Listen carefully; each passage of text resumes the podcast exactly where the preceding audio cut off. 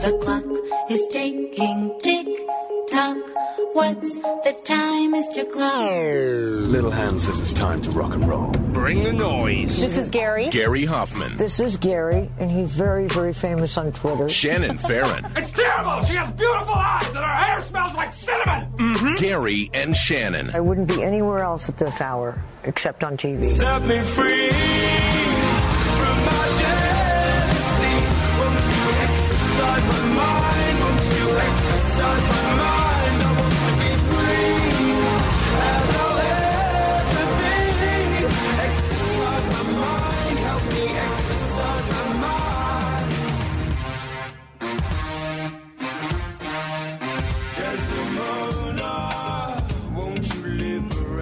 want to do the show today? I don't know. What do you mean you don't know? It's Twitter Thursday. Oh, I didn't know that. Yeah, well, now you can change your tune. What does Twitter Thursday mean? Oh, that's an excellent question. It means you follow us on Twitter at Gary and Shannon, we follow you right back. How cool is that? We retweet oh. your musings all day long. I'm going to retweet something right now. Right Just gonna now. pick a random thing and retweet it. Uh huh. Let's The see. dangerous here. Let's thing. See here. Who am I going to retweet? Some crazy stuff on this Twitter. Uh, well, today's uh, shaping up to be quite a busy day as well. 11 o'clock this morning is when we are expecting a uh, news conference out of Riverside County about the family in Perris. The uh, the parents, the 13 siblings, and now we found out a couple of dogs as well who appear to be in better condition than the kids do. Um, we'll, we'll talk about what the DA is expected to do in terms of charges. Uh, the parents are due in court later today. But my understanding is they just last night met with their lawyers for the first time, so it's likely they'll get some sort of an extension. Uh, Justin Worsham's going to join us. We're going to talk about uh, parenting myths. We haven't talked to him in a couple of weeks, but myths. You know what mom used to always say about you know swimming right after you eat, or don't sit Go too close to outside the TV with your gonna- hair wet. Don't go outside You'll with get your a hair cold. wet. All of that stuff. We'll talk about parenting myths. Uh, also, a lot to get to when it comes to Swamp Watch, and we'll kind of keep an eye on this uh, throughout the course of the show. Nancy Pelosi says the Republican bill that is in the House right now is like a bowl of doggy do. Now, first of all, Gummy, you don't get Ooh. to you don't get to tell the president not to say bad words and then use something as childish as a bowl of doggy do. Well, you know, she's getting the attention that she wanted to get using that phrase. It's on all the cable news crawls there. Bowl of doggy do. Is this what we're doing now? Are we going to sink down to a third grade level of communication? A bowl of doggy do. Furthermore, uh, dogs do not poop in bowls. Well, if you train them correctly, I assume that they probably could. Anyway, the government's expected to, no, I should say, the government would shut down uh, late tomorrow night if Congress can't come up with some sort of a spending plan, whether it's a short term plan, a continuing resolution, they call it, or a plan that would go several months, and we won't have to keep doing this over and over again. All right, but we start in Perris where we are hearing more details out of that house. Of course, by now everyone knows what we mean when we say that house that held 13 starving siblings, some of them chained to furniture. The latest details are this, are these. They only got one meal a day. They were only allowed to shower twice a year. Well, one wants to go to Vegas and wants to go to Disneyland, I guess. No wonder those kids are smiling in those pictures. They were able to get their yearly shower. Think about how gross that is for a minute, hygiene wise. Speaking of hygiene, the rooms in this four bedroom house filled with urine. We saw the pictures from one of the other homes they had moved out of In Texas, yeah. in Texas, and that looked like they were using the carpet as a toilet. Uh, and now we have proof that that in fact was happening. They found a couple of uh, they found a couple of dogs too.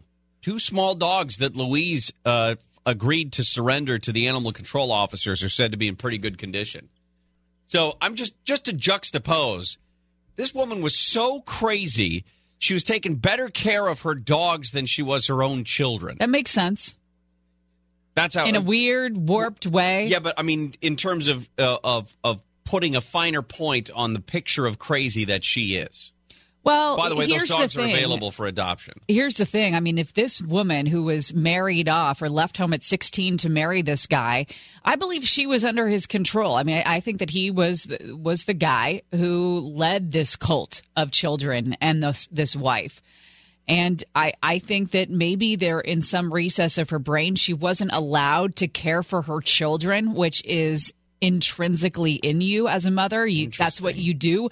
You take care of your kids. And if she wasn't allowed to, she was maybe allowed to take care of the dogs in, the way that, that a mother would. Well, and remember her sister when she lived with him in Texas. She's the one who said that the guy was creepy and would watch her take a shower, but in a joking way. There's no such thing. Um, she said that when she was living with the family, even though she was 18, 19, 20 years old, she was treated like one of the children and had to follow the strict rules. So I wonder if the wife has been in that situation the entire time. Pretty sure. I mean, I, I, I- off of what we know, it sounds like that's the case. Well- uh, these kids, by the way, now uh, severe malnutrition. Obviously, one meal a day for their whole lives, right? And I can't even imagine the hygiene situation i- on those bodies. Um, they're getting antibiotics, vitamins, nutrients. Doctors were really concerned about these malnourished bodies going into shock once they started getting nutrients because that's how bad it was. to give you an idea also about the concern about these kids, their their body functions, their immune systems. The Chamber of Commerce in Corona has collected and donated bags of clothes for each of the kids, or at least at least each of the adult children in this family. And they have said that along with that they're going to buy clothes.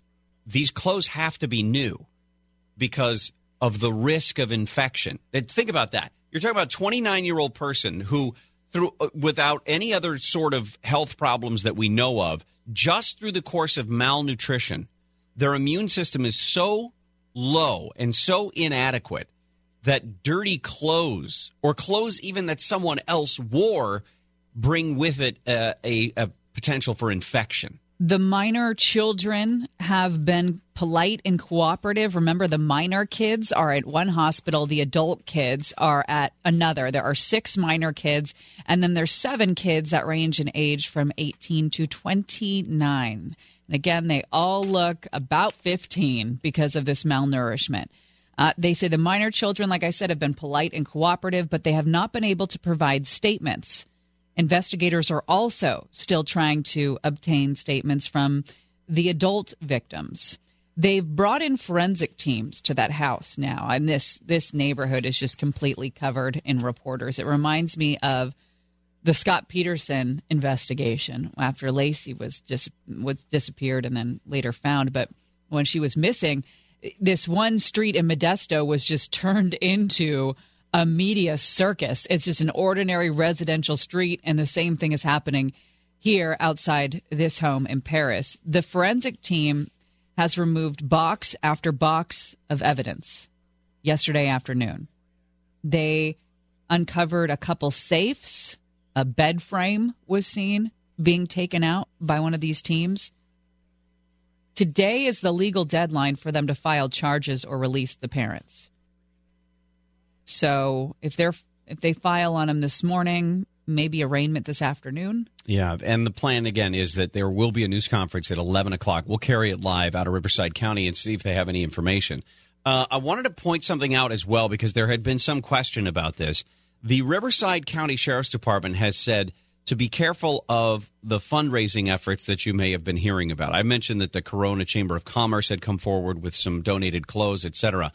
The the important thing to remember about a GoFundMe page, for example, and there have been a couple of them that have been put up, is that the website itself, GoFundMe officials, are working with the organizers to make sure that any donated money gets to the right place. I heard other people say that these are fake GoFundMe sites. They're not. They're not fake.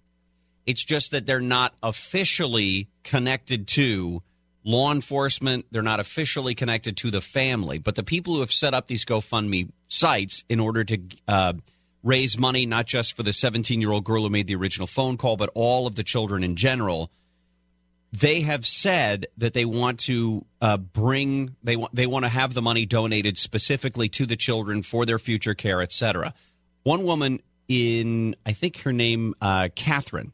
Catherine works for GoFundMe and said that they are backed with a guarantee. All of the na- donations are backed with a guarantee that either the funds go to the right place, and GoFundMe officials are working on making sure they do that. They either go to the right place or you get a refund.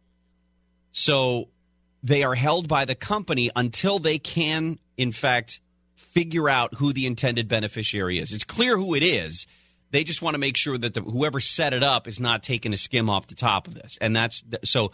So they're not fake in that they're not running a ruse here, but you can use your own judgment if you want to do it that way. You can go through more official cha- channels, etc. Uh, but at this point, there is no official fundraising that has been done on behalf of the kids. One of the questions that has come up is how did none of these kids tell somebody before now? We found out about this family when the 17 year old daughter escaped through a window with an old cell phone she was able to call 911 on. She had pictures on the cell phone of the conditions inside the house that she was probably able to surreptitiously take without her parents knowing. But how come we didn't know? Because neighbors had said the kids were outside at times. It seems like there were neighbors, obviously, to reach out to. That um, some of these kids even drove the cars. So why? Why wouldn't they say, "I'm being chained at home"? Well, psychiatrists say that even in cases of extreme deprivation, which we're seeing in terms of showers and food, that it's common for feelings of helplessness or confusion to lead to staying in place despite the opportunities to get the hell out. And this quote really struck me. This psychiatrist, uh, Bruce Perry, Dr. Bruce Perry, he is a senior fellow at the Child Trauma Academy in Houston. He said, This happens all the time. The number of individuals who would immediately respond to an opportunity where they could get away is very small compared to the number of people who would have paralysis and insecurity and confusion about what to do. This is the norm staying silent, not escaping. Jaycee Dugard was one of those examples where f- for so long she had been held captive, but was out in the public, did have opportunities to drop a note, ask for help, talk to a police officer, call 911. eh, But the usual is what you're more comfortable with, even in those extreme situations like that. James and Betty Turpin are the parents of the dad, and they visited for five days about six years ago. They visited the home in California where this family lived, and they're talking about what they observed. Betty and James say these siblings called each other sweetie. That's odd in itself, isn't it? Siblings calling you sweetie? My sisters have never called me sweetie. My brother would never call me sweetie, I don't think, unless he was being there are other names, Funny. but that's not one of them. right. Is is this one of them? Uh, they have said that before. Yeah. That was one of my favorite ones. But I told her her butt was big. That's what brothers do to sisters. My brother used to tell me that I had birthing hips before I even knew what that was. Like I didn't even know what that meant or anything. Yeah, sweetie was not in their vernacular in terms of names that they would call me. Uh, so the siblings called each other sweetie. They say that the, the siblings never argued, that they looked healthy. This was, again, six years ago, that everything seemed to be fine. The grandparents say we're still in shock. They are the sweetest family. The grandparents, by the way, are in their 80s, 81 and 84. They said they were just like an ordinary family. They had such good relationships. Sh- The Betty, the grandma says, "I'm not just saying this stuff. These kids, we were amazed. They were sweetie this and sweetie that to each other. We never heard those kids arguing.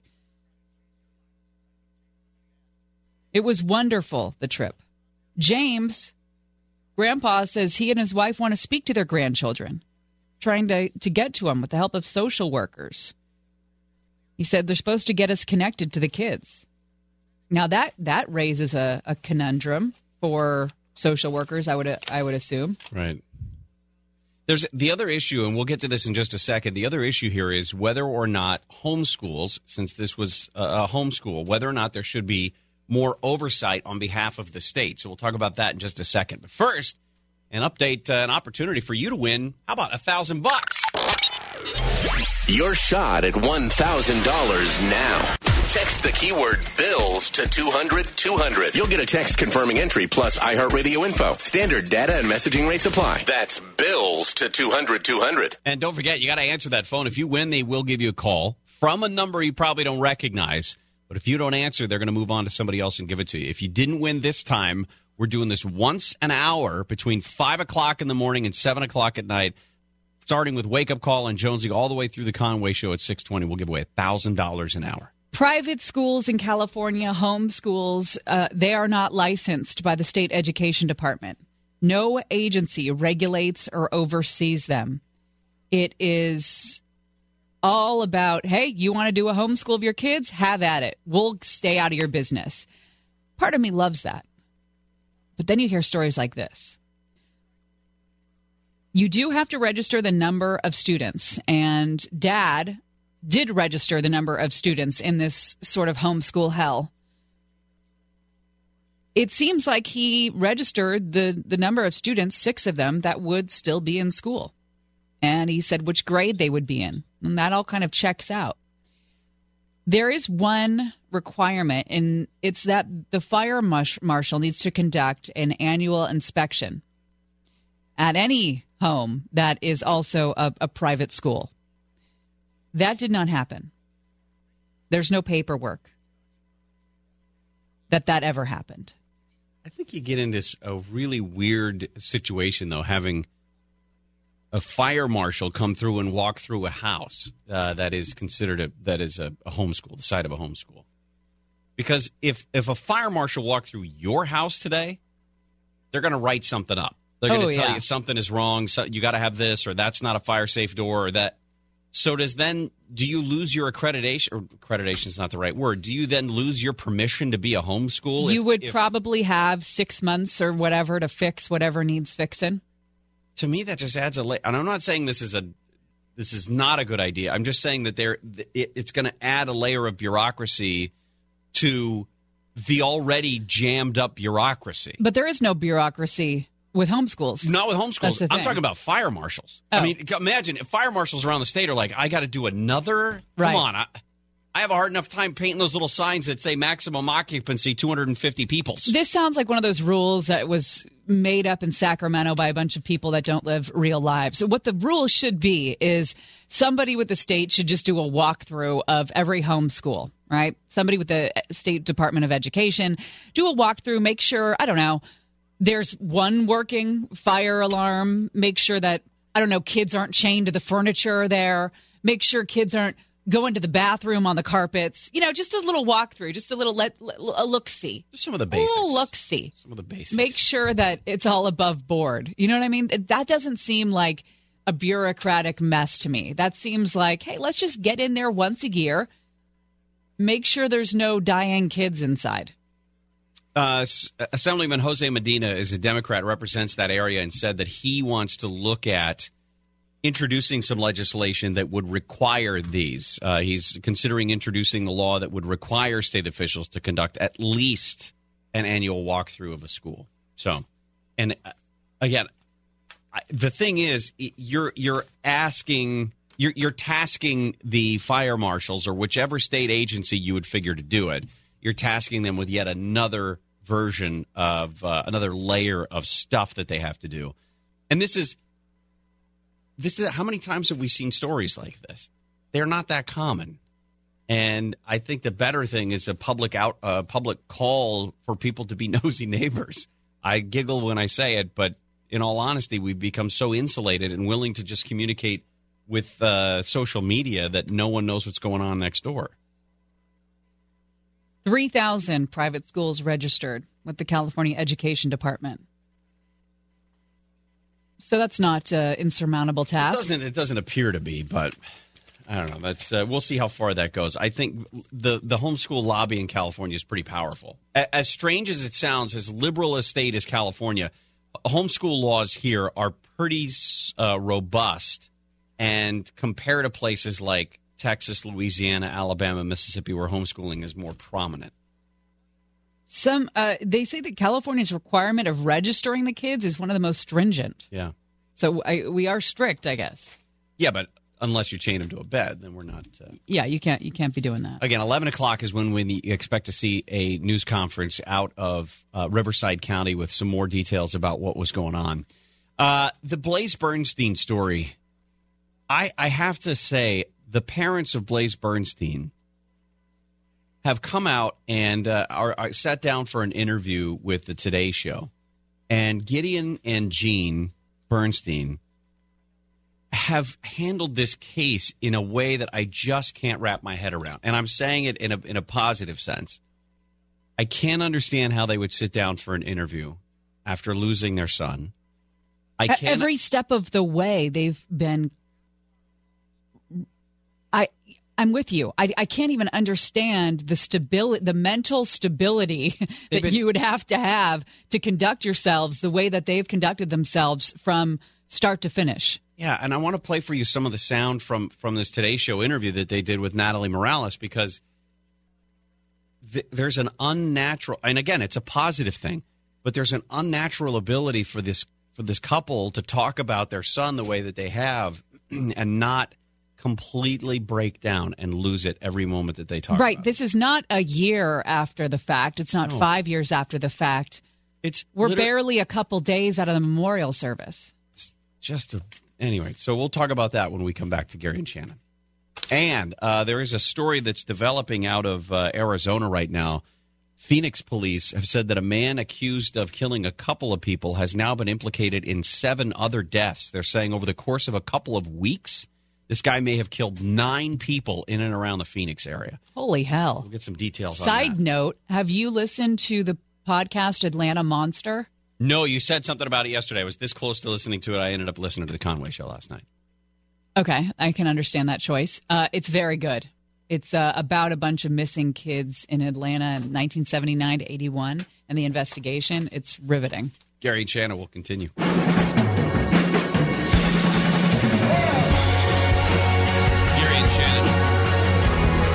Follow us at Gary and Shannon on this Twitter Thursday. Shannon says she'll retweet a bunch of stuff. Bizarre press conference out of Phoenix right now about this serial killer that they say they've got. Cleophas Cooksey is his name, 35 years old. He's in custody. Ever since he allegedly shot and killed his mom and his stepfather, they believe that those were the last of his murders. They believe he was connected to seven more murders between the end of November and mid December. Yeah, and they're all different areas around Phoenix and just outside of Phoenix. Some of them related to him, or I shouldn't say related. Uh, some people that he knew before, and other people that were just random and they cannot find a connection to this guy. But a total of nine bodies that have now been put on this guy's hands. So we'll keep an eye on that, and any more details come out, we'll get them to you. talking about Blaze Bernstein. And this was, of course, the kid, 19 years old, murdered while visiting his parents on winter break from University of Pennsylvania. Disappeared after going to meet friends in a park. They've arrested a young man, 20 year old Sam Woodward, for the murder. Seems like Sam told the, the cops that Blaze was hitting on him and he didn't like it. But Well, the horrible nature of the death. I mean, there's the gruesome nature, of the fact that he was stabbed many times, that he was buried, you know, half buried, whatever it was, in a park that was so close to his own home. I mean, there's just so like much. he, yeah, it's like if you're the parent to know that your kid was right next door, yeah. essentially right next door, and you couldn't save him, right? That would be hard enough. And then to know that he was stabbed 20 times. I mean, this is your kid. And even when he was dis, he, he was um, still missing, the parents were just you said unnaturally I, I would just have a hard time getting myself together to make any sort of statement let alone have the poise that this mother had Uh, Jeanne and Gideon uh, Bernstein are the parents, and they went on the Today Show and sat down with uh, Natalie Morales and talked to her. This is the thing: they talked to her about their son. They didn't talk about the murder. They didn't talk about the court case that's coming up. They talked about their son. And it was to me, it was a, I a lost my son. I, I lost the, the most precious gift. and the way Dad said this was there was still a there's still some so much positive that Blaze brought to their life that they want to continue even if he's not there. This is a s- uh, a, story of um, hope that, um, you know, for, for the future that has come from a tragedy that no one would ever wish on their worst enemy. just can't imagine. I have a kid that this, that is this age, and I cannot imagine the white hot fury that would engulf me in a situation like that. That these people are able to control. You'd be lucky enough to make it into the shower since this whole thing began. Yeah. Let alone gotten it together to done to have done several media interviews. And again, this isn't like a year removed from the murder. This is like a couple of weeks. I mean, they just they just laid the boy to rest a couple days ago. I just got to hand it to them. Whatever sort of spiritual or faith or whatever whatever provides that kind of backbone, if that's what you want to call it, is yeah. One of the one of the underlying stories of this that they have also not made a big deal about is whether or not Blaze was gay. And what Jeanne said to Natalie Morales was, "We celebrated him. We celebrated everything about him." We celebrated him, everything about him. We, we wanted him to feel that he could be open about every part of his life. We wanted him to naturally get to a comfortable place, and he was getting there. He was on his way. So, if you're the parent of a kid who's 18, 19 years old, coming to terms with his sexuality, dealing with it, figuring it out, you're the parent, and as much as you want to be able to help them and push them in the right direction or tell them the right thing or set up the situation for them, they have to learn how to do it themselves. And they were sitting there witnessing their son growing into who he was as a person, only to have it cut short. And again, they're not talking about the anger that they have. They're not talking about the fury that you can't that must be in there. They they have the presence of mind to talk about their son as a precious gift that was taken from them, but that that's how they couch everything that they've been saying in this story. Is that he was a great he was a young cook, he was a, he loved to travel, he was smart, he was he was handsome. I mean, all of these things. How they can do that and not just be overcome with the fury. I I I applaud them for that. Another part of this story is the fact that this is 2018. This is not rural America. This is California. This is Orange County. And if the details hold true and this turns out to be a homophobic murder, that's something else that you probably thought didn't exist anymore in places like Orange County in California in 2018. But it's a reminder that it can be very powerful. And that sucks that that's still something that we have to deal with. Um, to that end, about being positive about this, and they have said that they want to emphasize the positive in Blaze's life and not the negatives, obviously. They have said they're not going to be at court. Uh, unless they're needed, Good for unless, them. unless the DA says we need you there to testify or for whatever reason, they've said they're not they're not going to show up in court. They're not going to attend any of the court proceedings. Good for them. I think that can be healthy. I mean, it it, it puts you through um, just hearing from from other family members uh, uh, that have attended court proceedings. Seal Beach murderer, those families come to mind. How many times they had to go and see that piece of crap that, that walked into that salon in Seal Beach and murdered their loved ones. And it's like reliving the thing all over again. And it, it, I, I just don't understand how that can be healthy for, for someone to to have a murder like that, somebody's taken from you, and then extending that pain in in court and through the court proceedings. Because you know what the other thing is is justice is not swift. It takes a really long time. And there are legal hurdles and setbacks and things, and that would piss me off even more. Right? If justice justice delayed and justice delayed and delayed and delayed, make you even more mad. As you hear the defense attorney say things like, Well, we're gonna have to postpone this because I've got a vacation in Mexico coming up next month. Yeah, So non- let- non-refundable Can't have tickets. trials start till after. You know, it, it would be maddening. Well, that's uh, that is a sad case, and unfortunately, we have to revisit it every time this guy goes to goes to court for whatever reason. But it looks like the family has been able to deal with this and process this as well as possible. Uh, listen, we uh, we'll, when we come back, the president came out with the fake news awards last night. I got to tell you, it was kind of a letdown. I was expecting I some some why sort a of led- a, I, I mean, I saw the highly anticipated fake news awards. I wasn't highly anticipating this. I didn't care. I, this to Well- me is a sideshow. Who gives a crap? the highly it's no, anticipated it's no, part. it's no uh, surprise that this is a president who loathes the media, and I could name on my hand the the the news awards before they were even announced. they, that's what I mean. It was a Who letdown. cares? Yeah. What was it supposed to be? Was it supposed to be exciting I or wanted something? pomp and circumstance. The I wanted red carpets. Oh, you wanted like a production, not just like a list posted. I just I thought it, they could have done a better job. But then Would- again, that's me. Would you like to host next Big year? media. could you imagine that job? That would be an Um, interesting job. Would you take that job? Sure. Gary hosts next year's fake news awards. Such Totally. a slut. Totally. Such a slut. All right, Gary and Shannon will continue.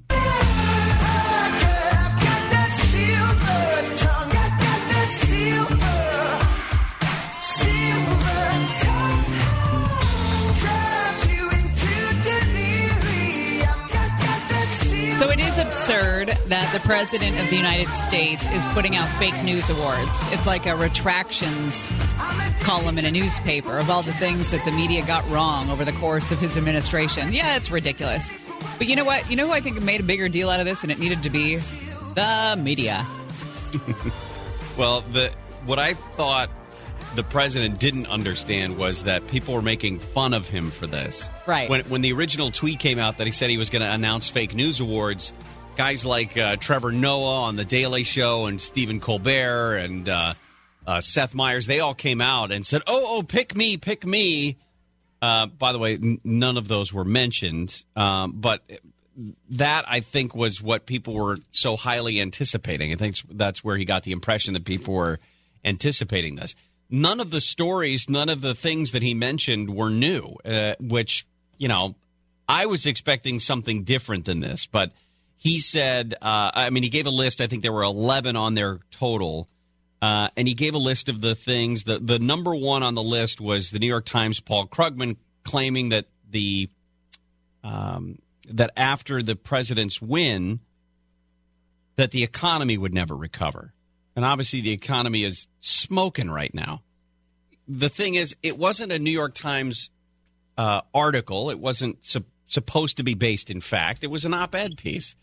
Yes, he was completely wrong, but. And he had at, since said, "Yeah, I was wrong about that. Didn't expect this to happen." The other, the one that uh, ABC News, Brian Ross, he choked. He sent the markets in a downward spiral, spiral with a false report. ABC came back within hours, followed up with a full apology for what they called a serious error. Said that it didn't meet the network's editorial standards for vetting. He was suspended for four weeks without pay for misreporting. He got his pants handed to him. Talk about an embarrassment. When you had built a reputation that Brian Ross had, the embarrassment of being uh, suspended for a month for getting something so wrong. Yeah. Um, it got me thinking, though, we should have some sort of bogus uh, awards. The Gary and Shannon Awards. For something. Okay. Who would win what? What do, what do you mean? I don't know, like uh, something that Biggest apple?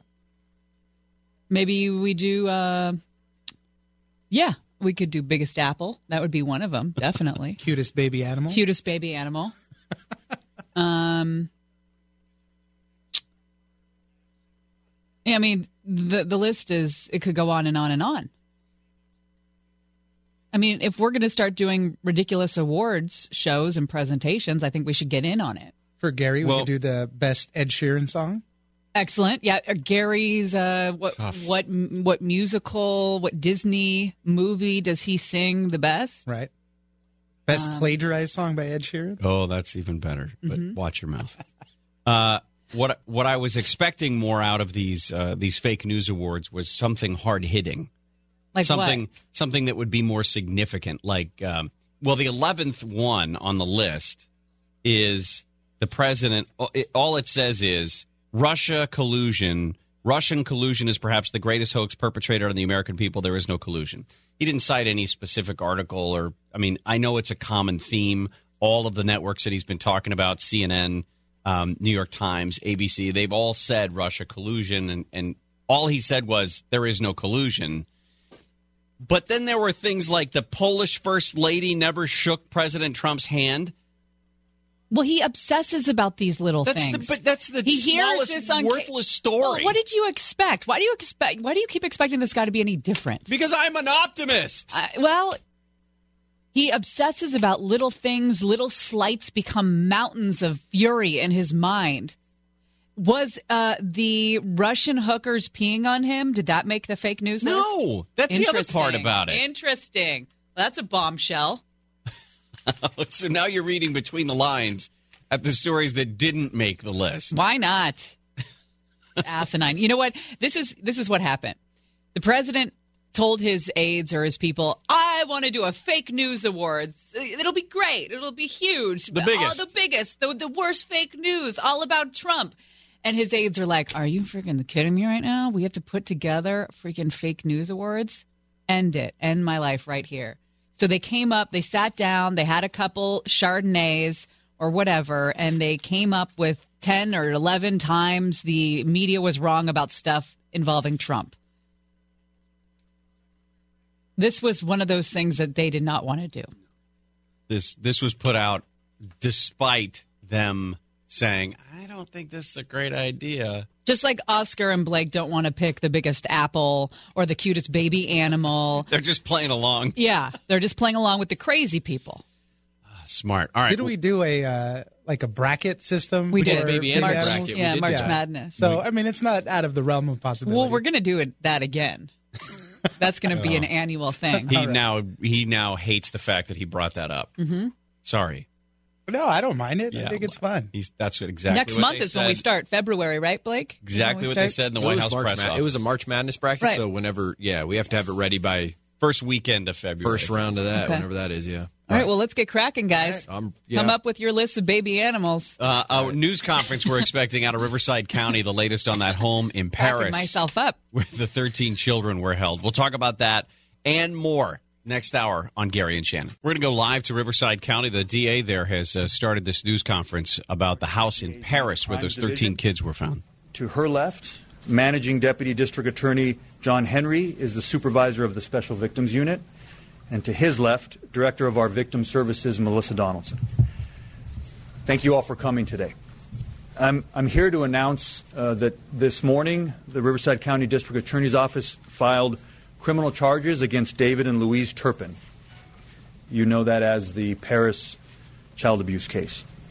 What I would like to do today is first tell you what we've charged and the potential consequences of those charges, uh, and then tell you a little bit about the why we charged the case and give you a snapshot of some of the evidence. Um, of course, I do want to tell you up front, and I'll probably mention it again this is an ongoing investigation. We are at the beginning, not the end. Uh, we do have enough information to go forward and file charges, and that's what we'll be discussing today.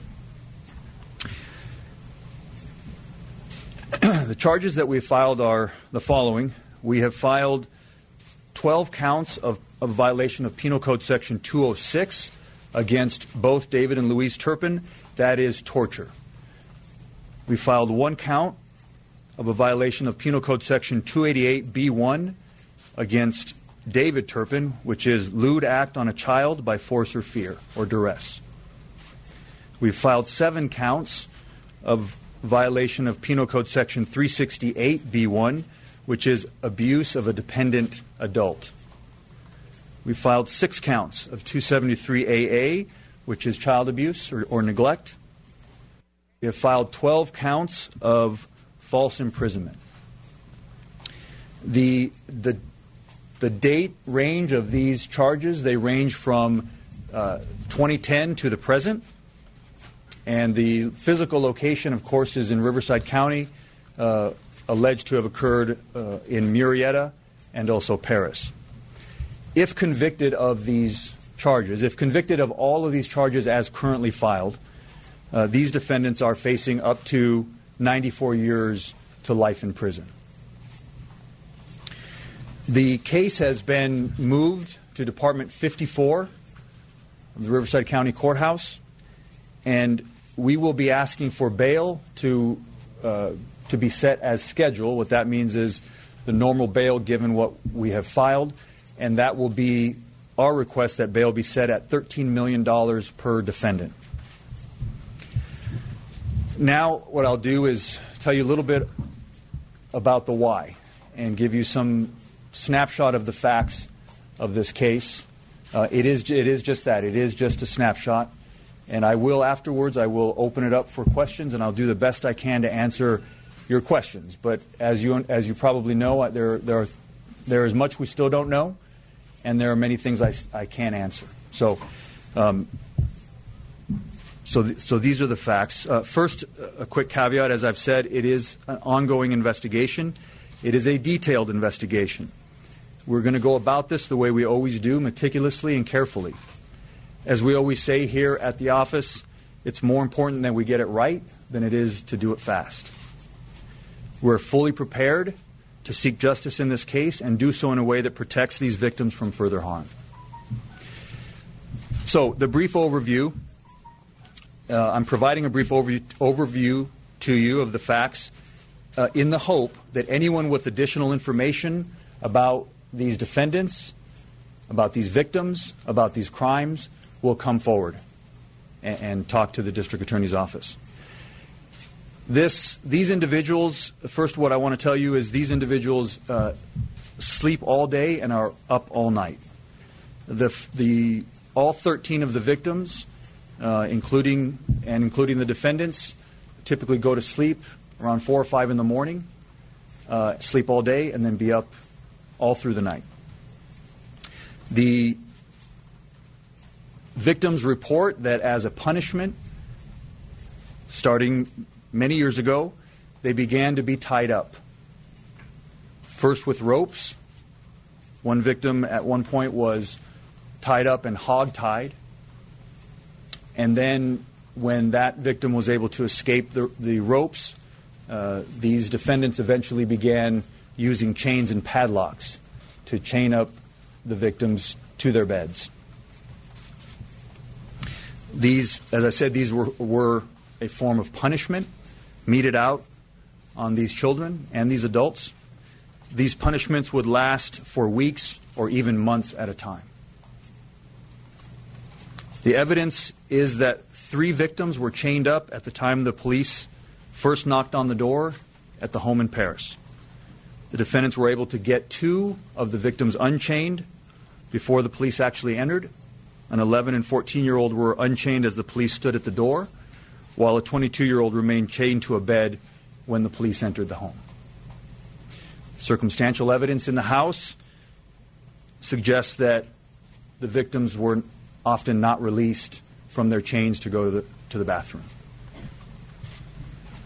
The 17 year old victim that escaped had been working on a plan with her siblings to escape this abuse for more than two years. She escaped through a window and took one of her siblings with her. That sibling eventually turned back, became frightened, and turned back, and went back into the house.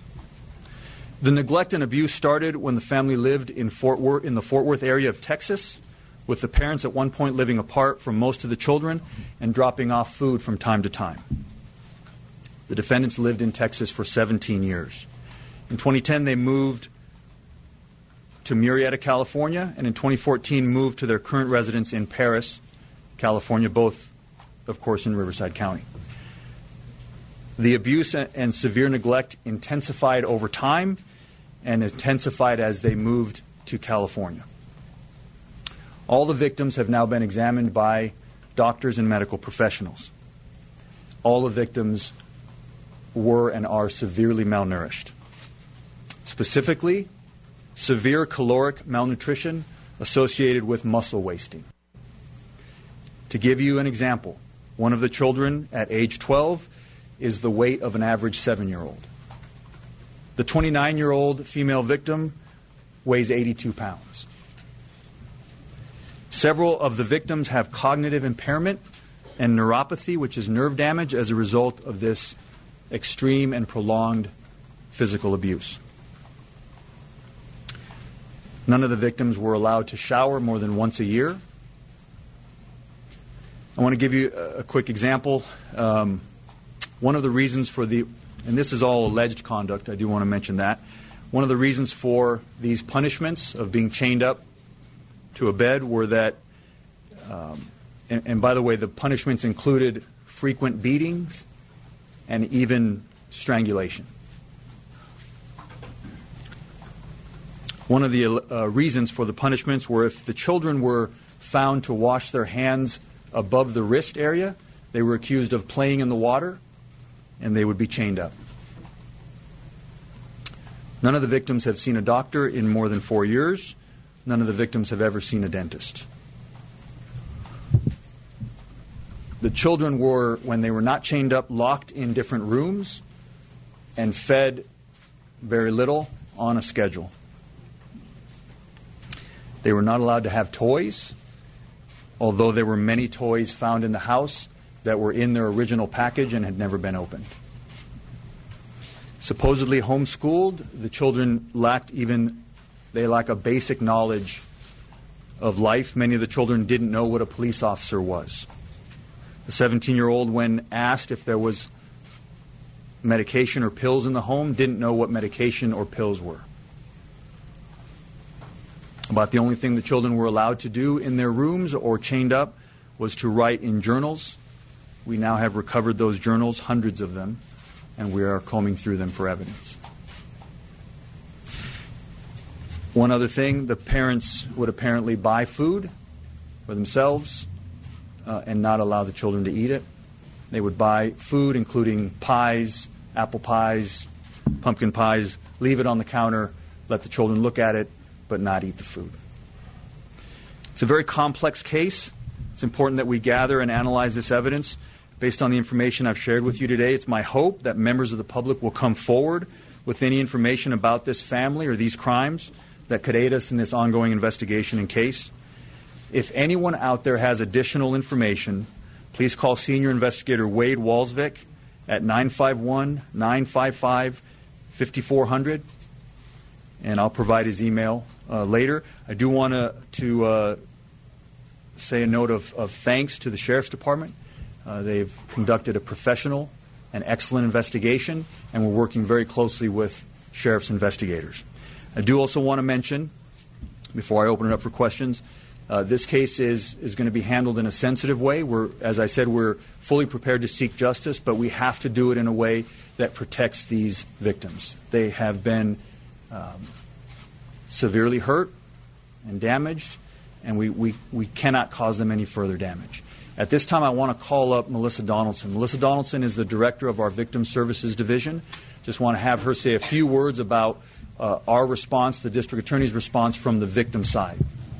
We're listening to a news conference out of Riverside County. The 13 kids, some adults found in that Victim one home. Services provide provide services to the victims of all crime types. In specific, these victims, there are so many that are minors and adults. We're going to be having three advocates that will be assisting and providing services to these children and adults. As Mike described, there are multiple issues with all these children, and they are going to take long term help. Our victim advocates will go to court, they will work with CPS, and we will provide long term and short term services to make sure that they are not re victimized and that we can help them move as far ahead on their health as we can.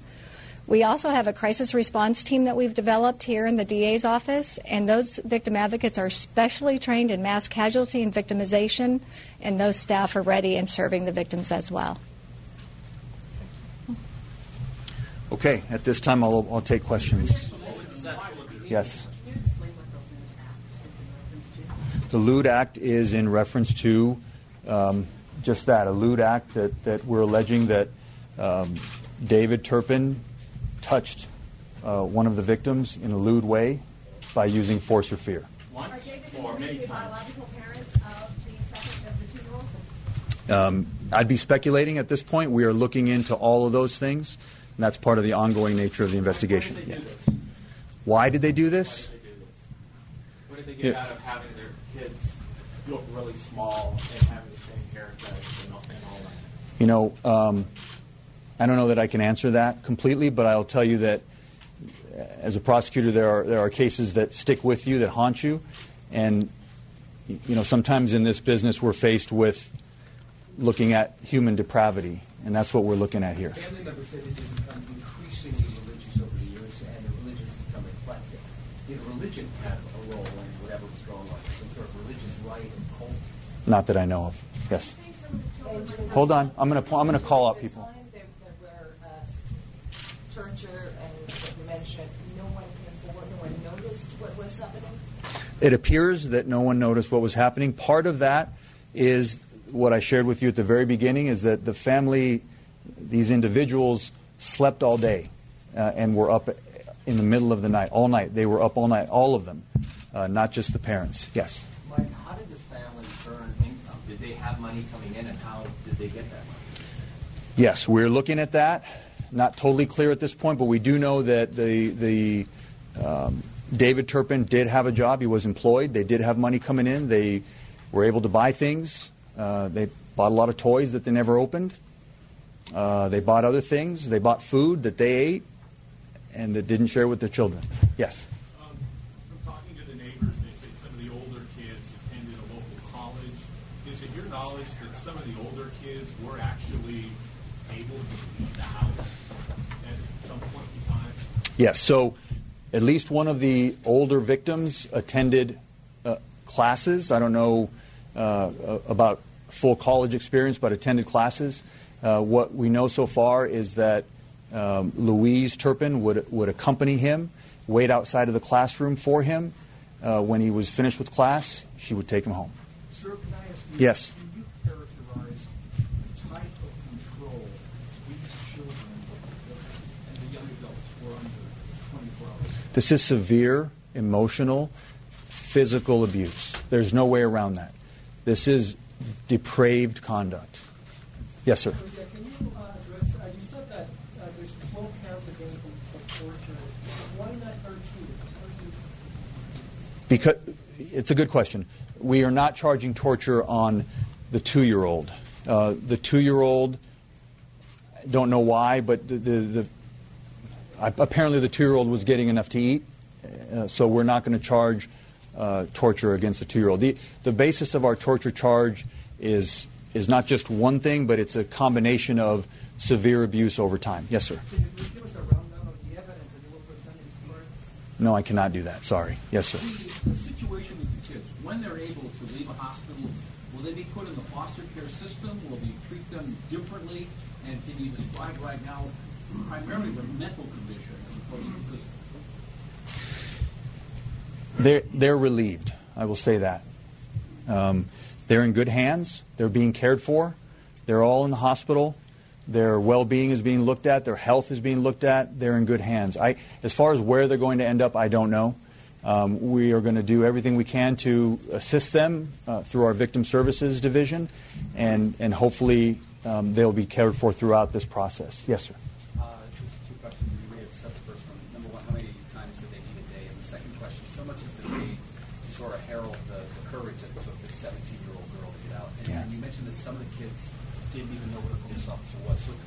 Elaborate on, on the two-year plan that they were making to, you know, clearly some of the kids must have known that you can get help, like had that kind of educational understanding?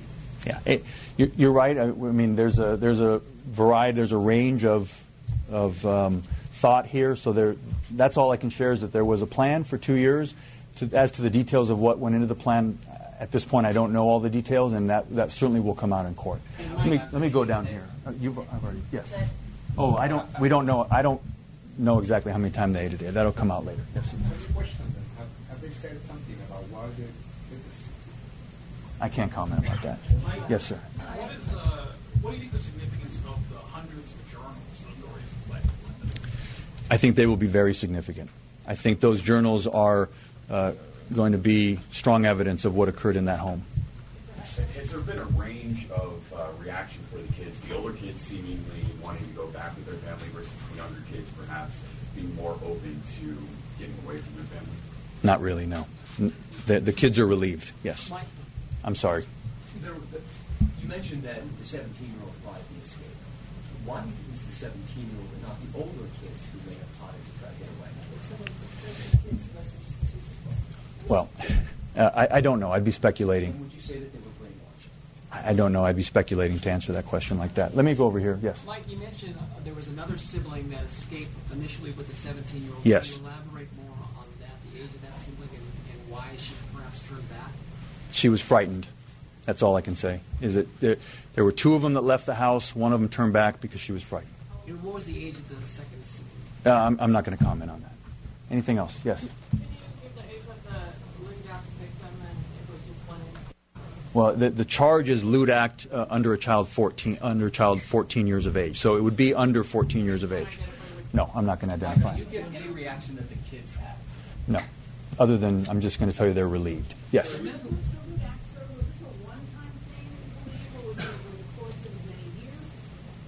Right now, we are charging one count of lewd act. This is an ongoing investigation.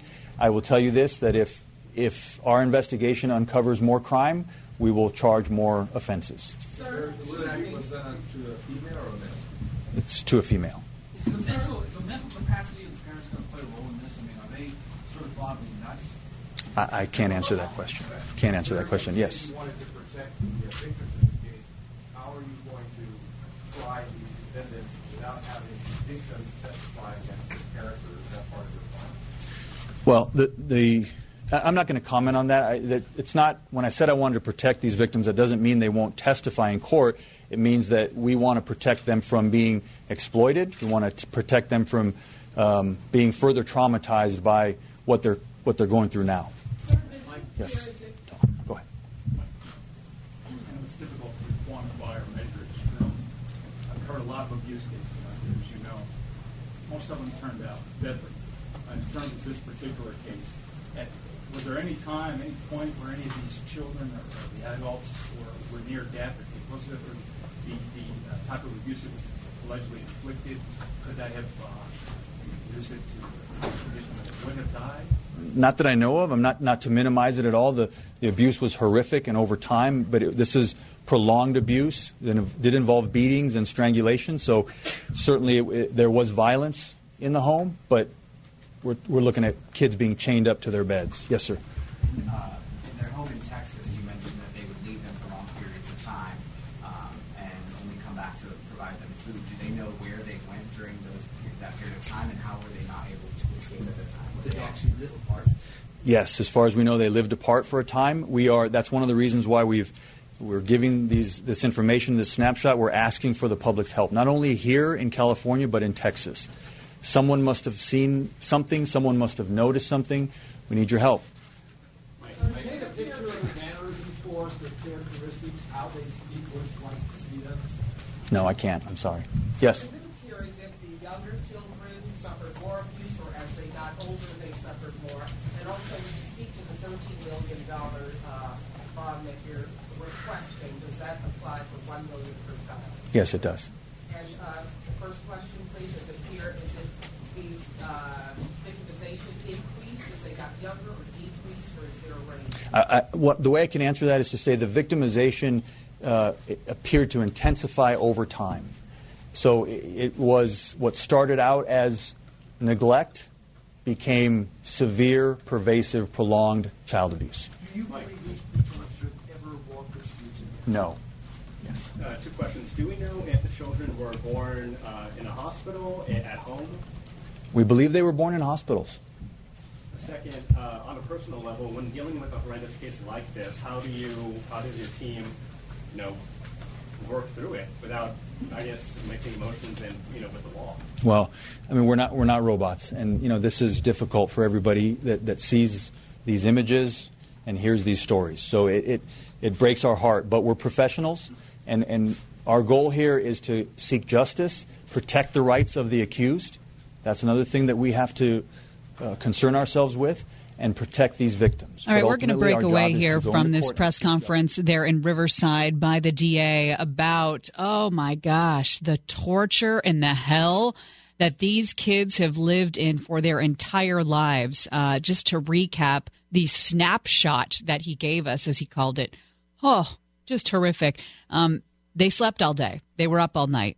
They would go to bed at uh, 4 a.m. or 5 a.m., and then they'd be up all night. And that goes to the uh, the neighbor at one point who said that he would see them marching back and forth in the middle of the night. As a punishment, they were tied up with ropes at first. Uh, one of the victims was hogtied and was able to escape those ropes. So that's when mom and dad began using chains and padlocks to change them, chain them to beds. It was a form of punishment. They said that would last for weeks or months at a time. The interesting thing that he pointed out also the three victims, we heard this in the news conference yesterday, the three victims were chained up at the time that the cops showed up, but there were two of them that were able to get out of their restraints and there was only one who was still chained up when the when the uh, officers finally made their way into the Mom house. and dad were able to get those two unchained because they knew that that was wrong. That's what I got from what he said. Oh, really? Yeah. I, the way I took it was they figured out how to get out of their chains. Like they knew oh, yeah. somebody yeah. was coming. Like, hey, our sister left, and that was the other part about it. The 17 year old we know made the 911 call and was the one who led deputies to the house.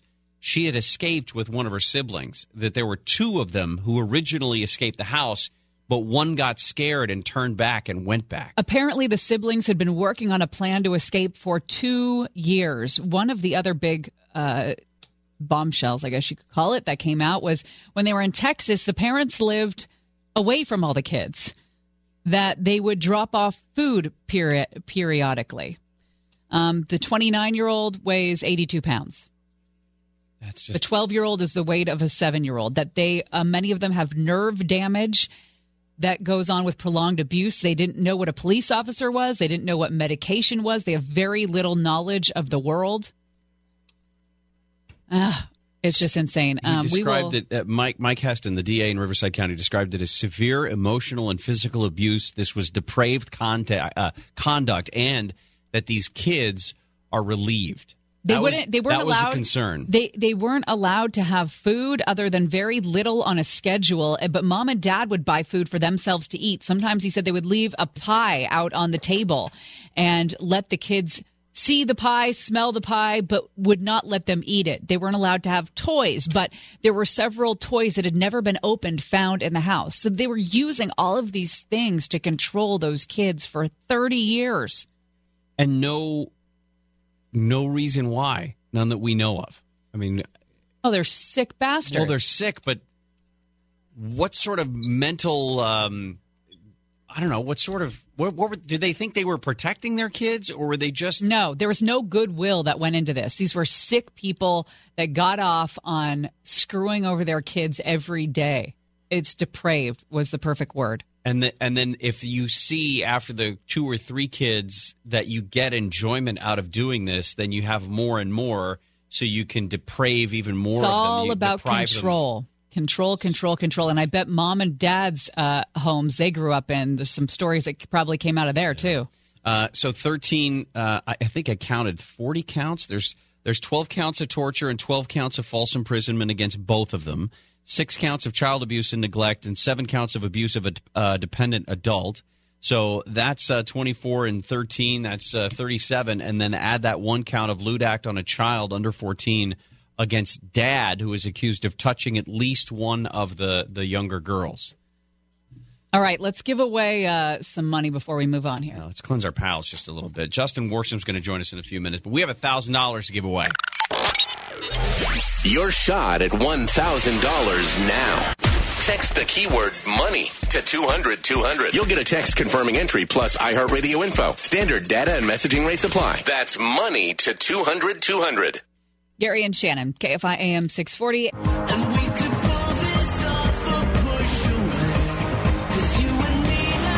Gary and Shannon.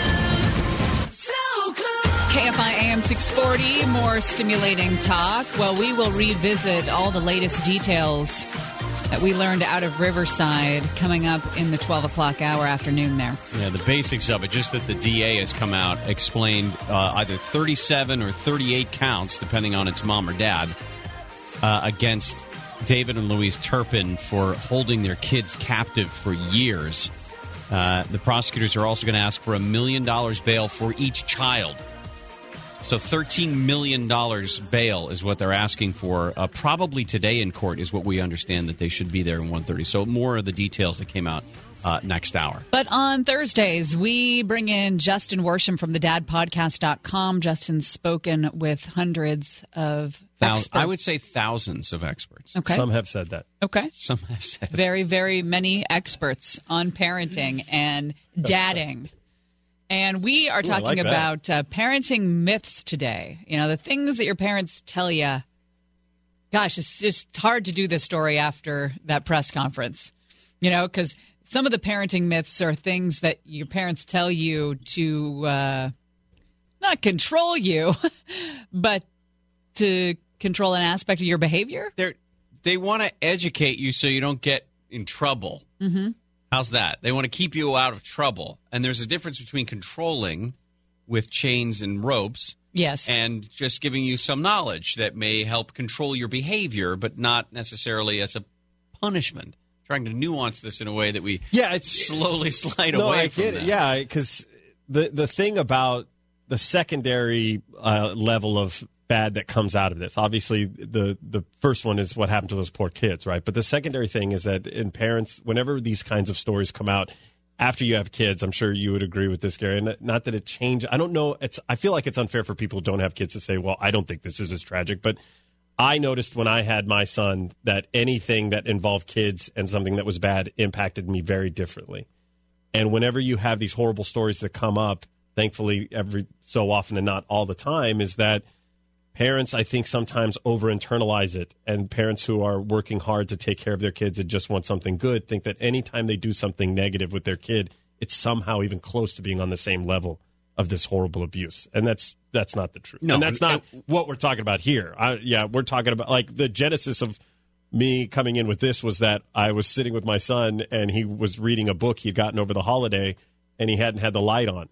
And so I turned the light on and I said, you know, you got you can't read in the dark. It's bad for your eyes. And then I was like, Wait, is it? Or is it? exactly.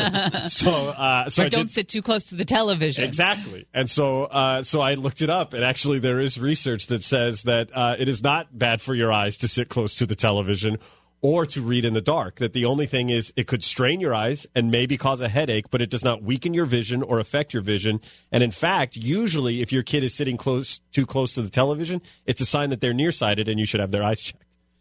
Not that they're actually ruining their vision. So what else? What are the other myths? Uh, the most common one, and the one that I was uh, the most, I, in my opinion, victimized as a father uh, at the at the drop off. I was a stay at home dad, so moms always treated me differently. Was that if you don't have a sweater on when you go out in the cold, you're going to catch a cold? That there is zero research. what Uh, about the hair wet in the cold? also, negative on that one. A study found in the New England Journal of Medicine that kids who do not wear jackets did not get more sick than kids who did. The best way to prevent a cold, and actually the pediatrician on the Dad podcast says the same exact thing, is to frequently wash your hands.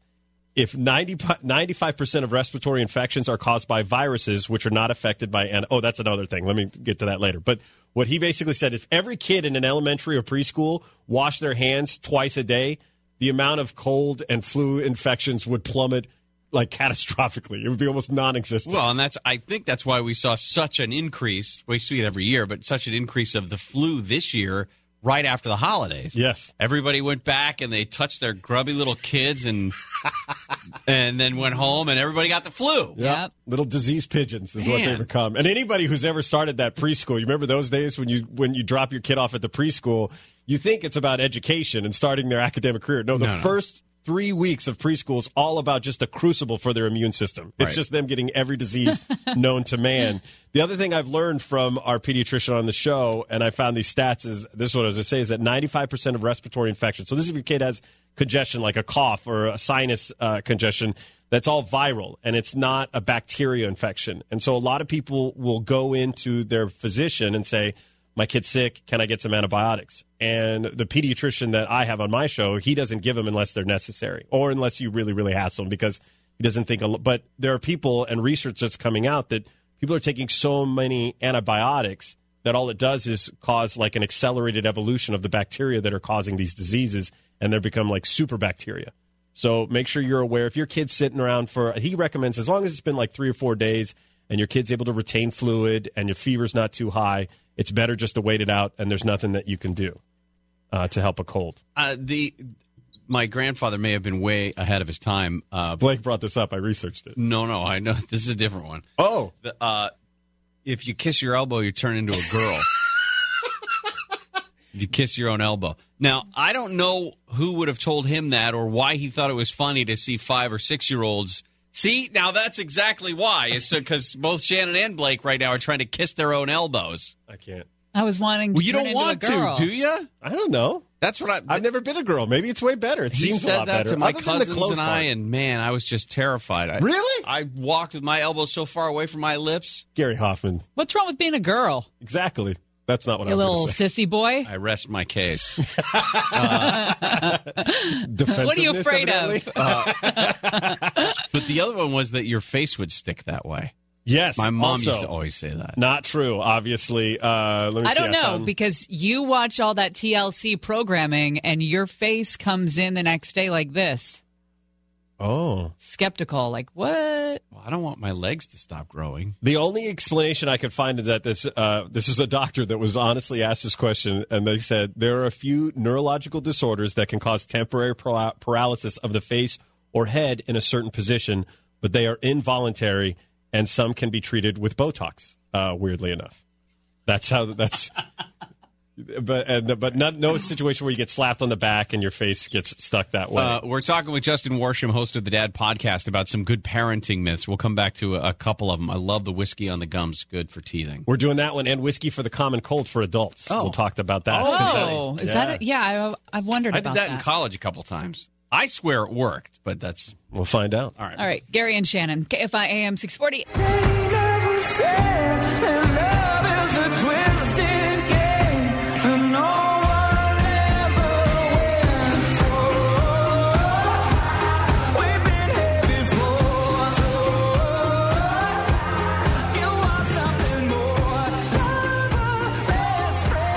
Shannon.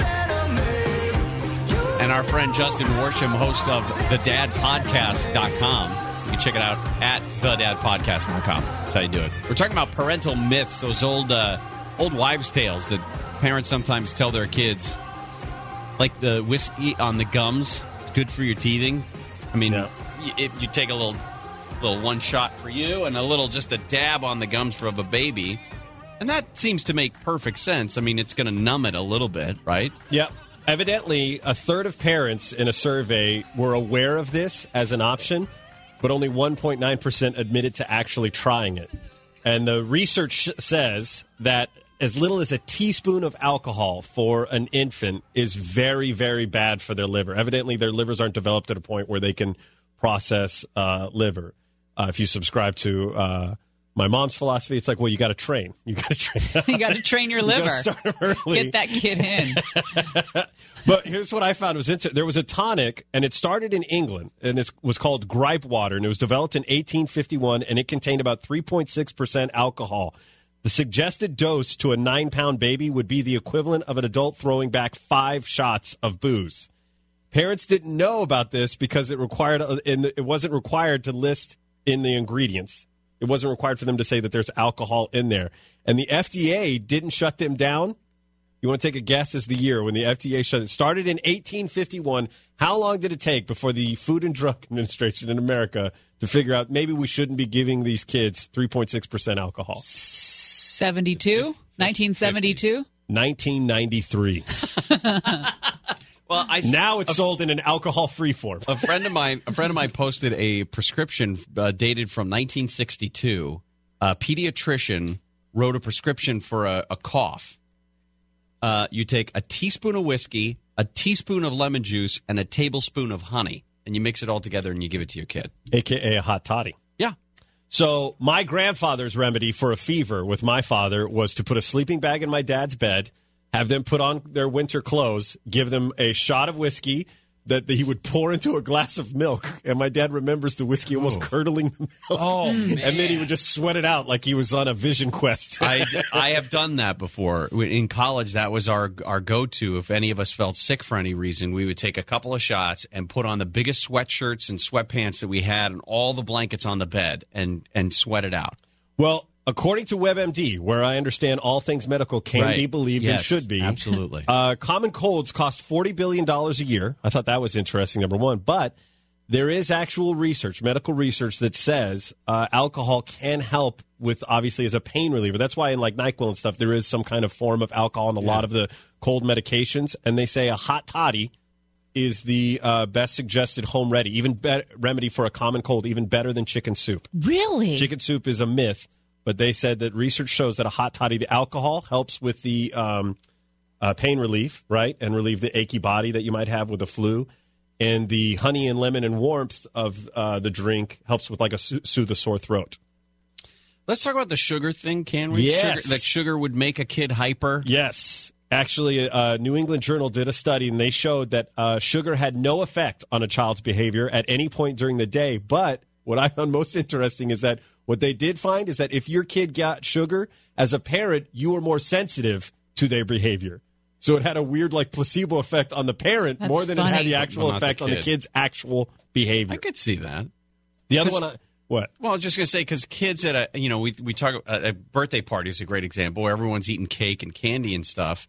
You're just annoyed at the fact that there's 17 little munchkins around your house being loud. Yeah. And it's not that they're being louder or you know wilder than they would be.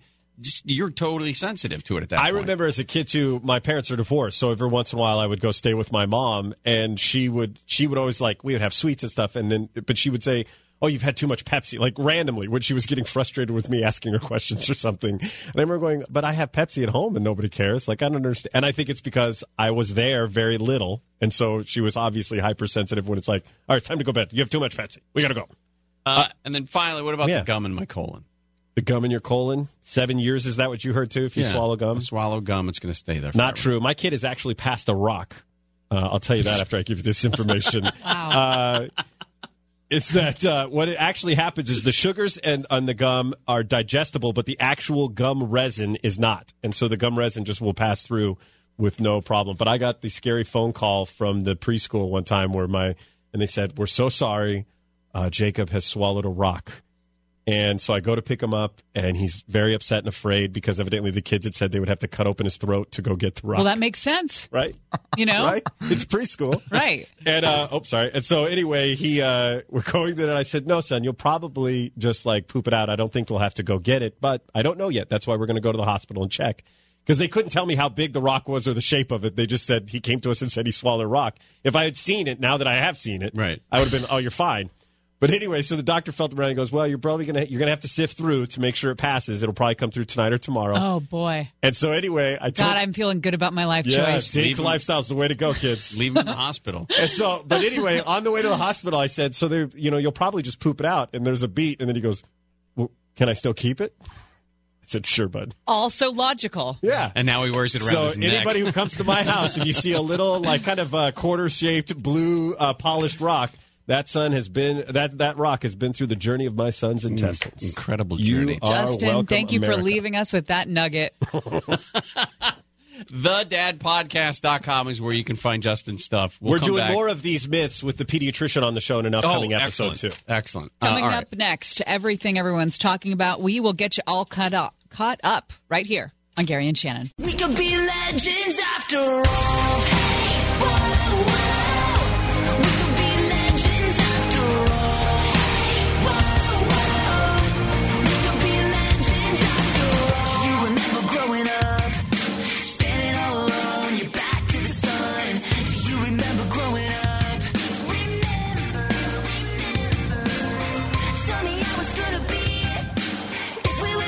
And Shannon. Wow. All right. So, all of this laid out in front of us. We have a bunch that we're going to get to in the second half of the show today. Chris Carlo is going to join us in a few minutes. You heard him there at the top of the hour news. We're going to go through that news conference we heard from Riverside County about the Turpins uh, and the $13 million bail that is going to be asked to keep them in jail. 37 counts against mom, 38 counts against dad. Could keep them in prison for the rest of their lives. I was listening to that news conference and I said, "Oh my god, oh my god!" I, mean, I must have said "Oh my god" about seven times because whatever you were imagining, yeah, it was that bad. There were a couple of reports early this morning. I think NBC News was the first to say that the kids didn't shower but once a year and were restricted to one meal a day. And, I- and and were chained up for months or weeks at a time, and and were not unchained to go to the bathroom. They had to just sit in their own filth. They didn't even understand what the words pills or medicine meant. They didn't know what when- a police officer was. when, when the cops asked them if there was any in the house. no So- knowledge of life. We'll talk about all of that coming up. Uh, again, there's an update on uh, strange science stuff that we're going to get to, some weird science stories that we've been telling you about. And one of the things that we could have asked Justin about just now was the idea of suppressing a sneeze. Don't suppress your sneeze, it could be dangerous. Let it go. And didn't even think about that. hmm The snow glows white on the mountain tonight. Bet your Hmm. bottom it does. Hey, what else is going on? Time for What's Happening. Here we go again with the talk of another government shutdown. President this morning saying a long term extension of that children's health insurance program should not be a part of the spending bill. We haven't spent a lot of time on that uh, children's health insurance program, but it's a hot topic. It is a hot topic, but it's one of those things that's already included in the bill. I, I don't understand. Well, I'm not sure I understand. I don't know. And no one's explained to me how the president tweets. Does he have a phone? I mean, does he have a phone like you and I do and he just sits there and tweets? Or is there somebody there who takes it down as dictation and then hits the tweet button? Because somebody should explain. That's not. It's going to make me mad. I'll just say this we're not going to have a government shutdown. They are going to come up with a deal. If it's a continuing resolution that only kicks the can down the road for two or three weeks, then that's what they're going to do. We will not see a government shutdown, mark my words. This That, that being said, we're less than 33 hours away from a potential government shutdown. This uh, children's health insurance program provides low cost health insurance to children and families that earn too much to qualify for Medicaid. Um, in some states, it covers pregnant women. Each state offers the coverage and then works with the Medicaid program to determine who is covered. This serial killer story out of Phoenix hit today. They say this guy, 35 year old Cleophas Cooksey, killed his mother and stepfather, but that those were the eighth and ninth killings that they think he committed. Yeah, they arrested him right away when they found those bodies after after a, a shots fired call. But a month later, they say that they had looked back and they've connected him to as many as seven other unsolved homicides throughout the Phoenix metropolitan area, including killings in an alley, in an apartment complex out in the suburb of Glendale, and in grassy fields not connected to anything. They say he abducted a woman in Glendale, sexually assaulted her, killed her, dumped the body. Another victim is the brother of this guy's ex girlfriend. Meetings were set up online with some of these people. Yeah, and there was there's no pattern, there was no necessary, uh, there was no method necessarily. They did ballistics testing on the gun after he was arrested for killing his mom and stepdad, and they said that after that and this other evidence that they found, it led them to one body after another after another. And they're saying these are the nine we know about. That there could be others. This guy had a YouTube channel. He talked. He called himself King Playbola and began roar, uh, recording himself rapping about women and drugs. Dimly lit videos. He's on the couch performing in front of the camera. He, he spent his twenties, every moment of his twenties, in jail for a series of different violations. Amazon is in the news because of a second headquarters. They have said about 20 places could be the landing spot for this second headquarters, uh, including Los Angeles, the only uh, city on the West Coast named. The only city west of the Rockies is what I saw. But but New, uh, L.A., New York City, um, Toronto, some smaller U.S. cities like Worcester, Mass, Stonecrest, Georgia, all of these different places. Wherever they choose, by the way, changes the economic landscape of that metropolitan area, whatever it is. And if it's a place like Stonecrest, Georgia, it turns it into an economic engine for Well- that state. 50,000 jobs. Now, it, it's a it would be huge if it were in L.A. I just don't understand what they could possibly get from L.A. Yeah, or the state to of be, California. There would have to be concessions.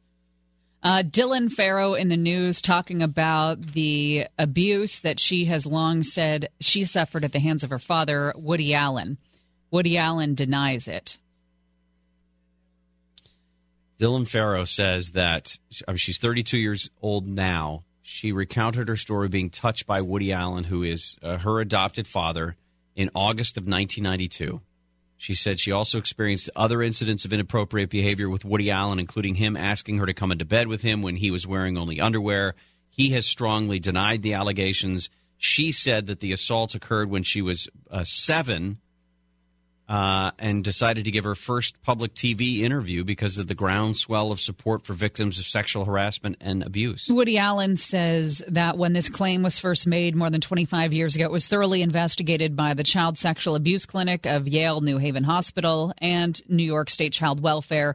Many months went on, and those two independently concluded that no concluded that no molestation had ever taken place, and it seemed like she was coached by her angry mother during the contentious breakup, and then goes on to say that her older brother Moses said he had witnessed the mother doing just that.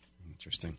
There is a uh, terrifying video of American Airlines passengers. They were on a small regional flight from Phoenix to Dallas. As a scared flyer, I always look to the flight attendant to make me feel better. If the flight attendant's fine carrying on through ridiculous turbulence, then I'm going to be okay. But when the flight attendants start freaking out, that's when I freak out. It- I've never seen it happen, but that's kind of my barometer. Exactly. How the flight attendants go is how you're going to go. If they're relaxed, you're going to be relaxed. Listen to this guy.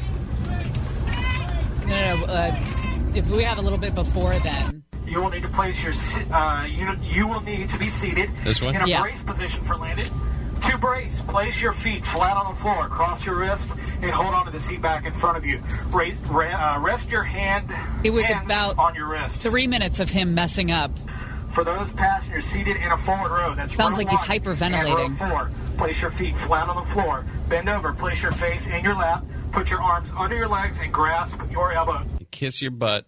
He's Uh, like the- trying not to cry here. Uh, apparently, there was uh, a mechanical problem. There People was- smelled smoke. There was smoke, and they said it was a broken fan that was to blame for the accident or for the incident. They didn't. Everything. Everything, was went fine. Yeah, they landed without incident. Yeah, but how do you?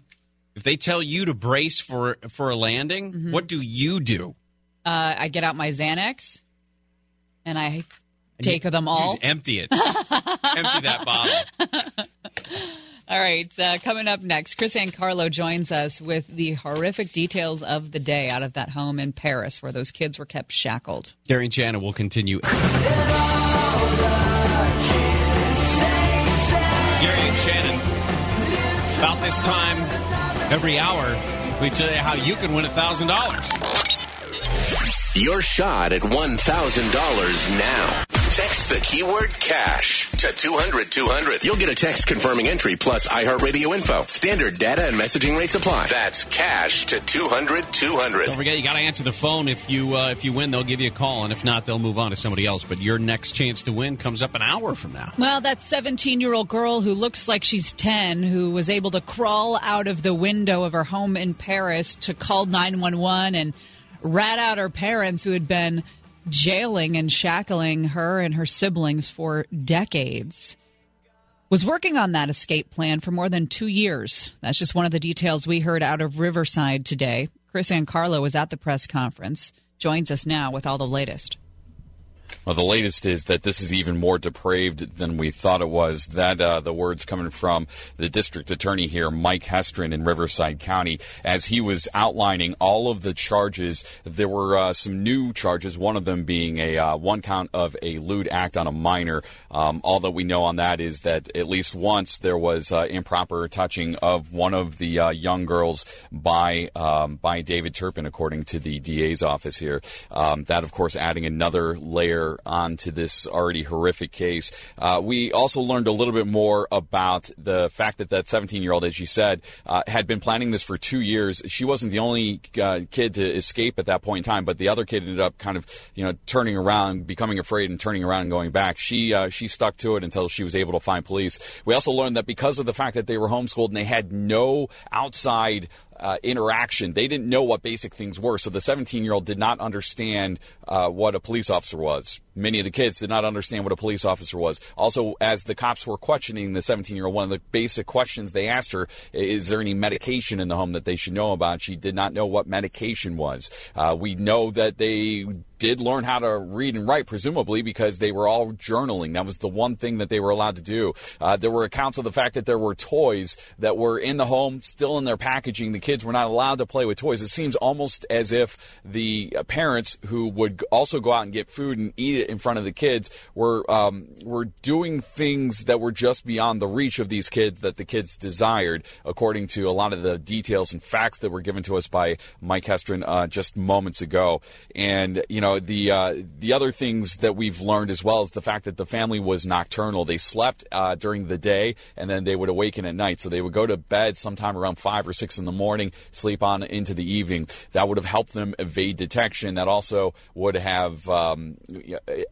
added to the fact that these kids uh, not only are malnourished, but you, know we've heard accounts of the fact that they looked almost albino, that they were exceptionally pale. We also learned that at least one of the oldest kids was going to college, was going to a, a, a local campus, but was escorted by his mom, Louise. And uh, as soon as he was done with class, he was escorted right back home. So uh, again, just more and more bizarre facts and details of this case continue to come out. Uh, they are expected to be arraigned here in Riverside County coming up here in just about an hour. Anything that we're going to see in court that we didn't see from this news conference? I don't think so. I think they've uh, they've essentially laid out all the facts of the case to the to the news media. I think partially there are two reasons that they've done this. One is to again drive home just the depravity of this case, but also they're looking for more information because this is a pattern of abuse that stretches beyond this home in Perris. It goes back to their home in Murrieta. So uh, the charges also because Murrieta is also in Riverside County stretch back to that home in uh, in Murrieta, but also all the way back to Fort Worth, Texas, where they had a home. And one of the things that we learned is that they uh, the parents, David and Louise Turpin, would leave the kids at home, and, and, they would leave for extended periods of time, and basically just leave food there, as if uh, you know they were they were animals for for the kids to eat, and then come back. We didn't get a lot of nitty gritty detail on that, but that just uh, you know it's it's so bizarre, and they want to know if there are neighbors in Texas, neighbors in Murrieta, even maybe uh, some other people in Perris that haven't spoken up yet that can provide more light, more details to this case. When you heard the DA talk about this, it seems like they're treating the mother and father is equally culpable of all of this. And I'm just wondering if we're going to see uh, them, number one, represented by two different attorneys, and number two, if we're going to see the uh, or they will be represented by different jurors, but if we're going to see the the mother roll on the father, because it's just so unlikely that two depraved people that are both into this kind of thing eventually in their lives, hey, let's have a bunch of kids and then uh, not feed them and chain them to beds and make them sit in their own waste for two depraved people like that to find each other, you know, and, and, we learn that the mother left home at 16 to marry this guy. I'm just wondering how much of the control she was under, or if they were just equally depraved individuals. Yeah, one of the last questions that was asked in this news conference was whether or not David was exerting control over Louise, if uh, he was the mastermind behind all of this. And Mike Hestrin's response was, "That's a very good question. I cannot answer it. And uh, and what that tells me is that yes, like likely exactly, yeah, and and also that they're working on building a wedge. Yeah, right. Yeah, Chris and Carlo, excellent stuff. Thank you, Chris. Yeah, of course, guys. All right, uh, we come back. We're going to get into we're going to get into Swamp Watch. The House uh, could vote today on a plan to keep the government running through. It looks like February sixteenth. Uh, the clock is ticking, so we're down uh, under 36 hours now of uh, money left before a potential government shutdown. Lana Zak is going to join us. We're going to talk about that when we come back on Swamp Watch. Gary and Shannon, KFI AM 640. Drain the swamp. We're going to drain the swamp of Washington. We're going to have fun doing it. We're all doing it together.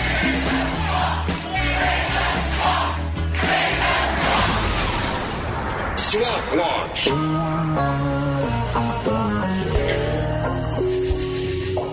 Well, House Republicans, some of them have cobbled together a plan to fund the government. But can that plan get through the House and through the Senate? Great. Ahead of the possible shutdown Saturday. Great question, they all said.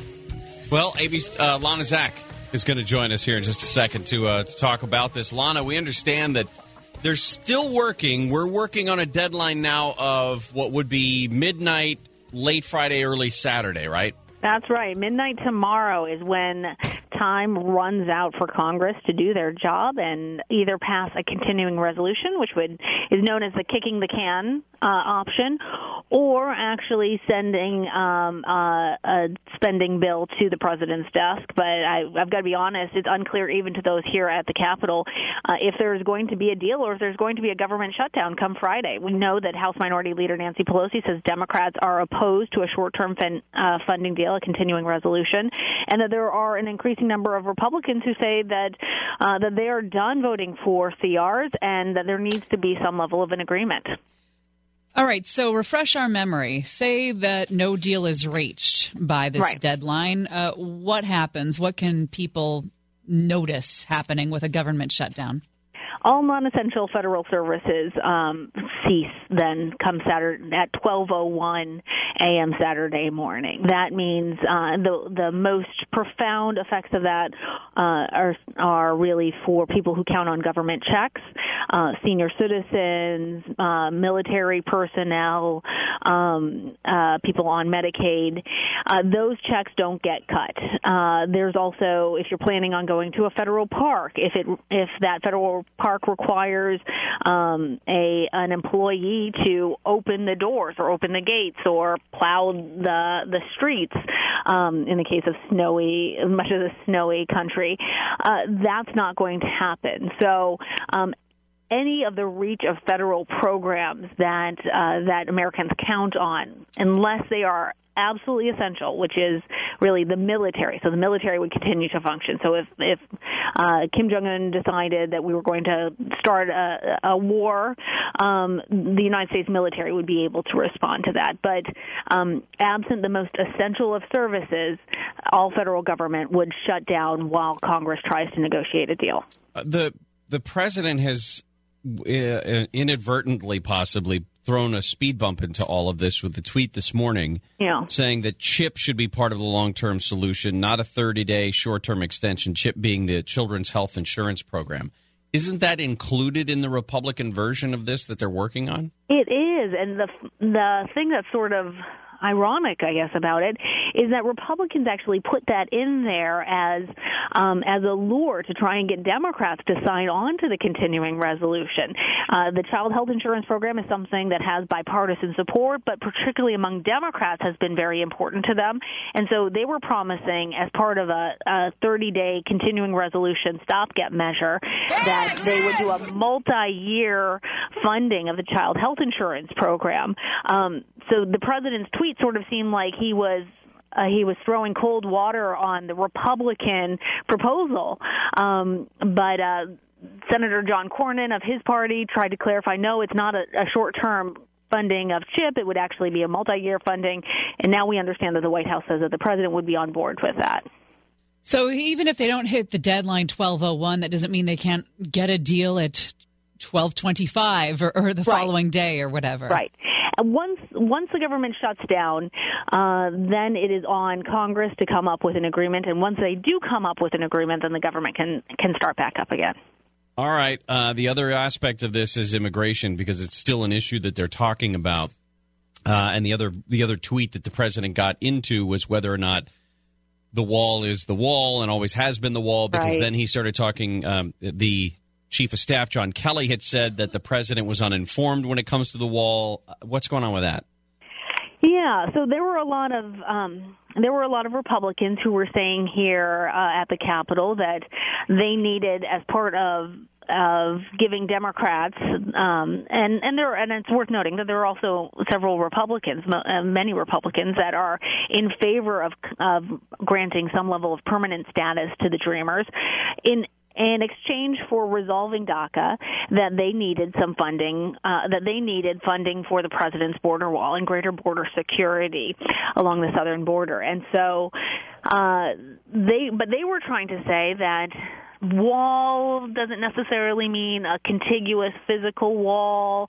And and trying to give a little bit of room for the president to have fulfilled that promise short of getting an 11 trillion dollar wall built. Um but the president uh did not seem to take kindly to those suggestions and and says that he's not willing to budge when it comes to his wall It's all very confusing to me. I uh, why we have Well, to go have through to- these all you need- continuing resolutions every six months. It feels it seems like it's just Well, and you're right, and this is why this is why so many people here in Congress feel like it's Groundhog's Day. That this is not the way to run a country, and that there shouldn't just be continuing resolutions. Fundamentally, at a certain point, uh, that they need to come up with an actual spending bill. But that would take that would take on. real work and compromise. right. and there- Weird. therein lies the problem, apparently. Alana. Thank you. It's great to be with you, and hopefully, I'll be speaking with you about how we avoided a government shutdown. Exactly. Thank you. good. Lana Zak there from the Capitol. Uh, exactly what's going on as these negotiations continue. Again, the, the shutdown, if it comes, wouldn't come until very late tomorrow night into Saturday morning. That's not to say that we're looking forward to it, but uh, there's they're they're still working. How's that? Coming up next, the FBI may be investigating whether a top Russian banker used the NRA to funnel money to Donald Trump's presidential campaign. Get out your conspiracy theory cloaks. Gary and Shannon will continue with our Swamp Watch just a moment.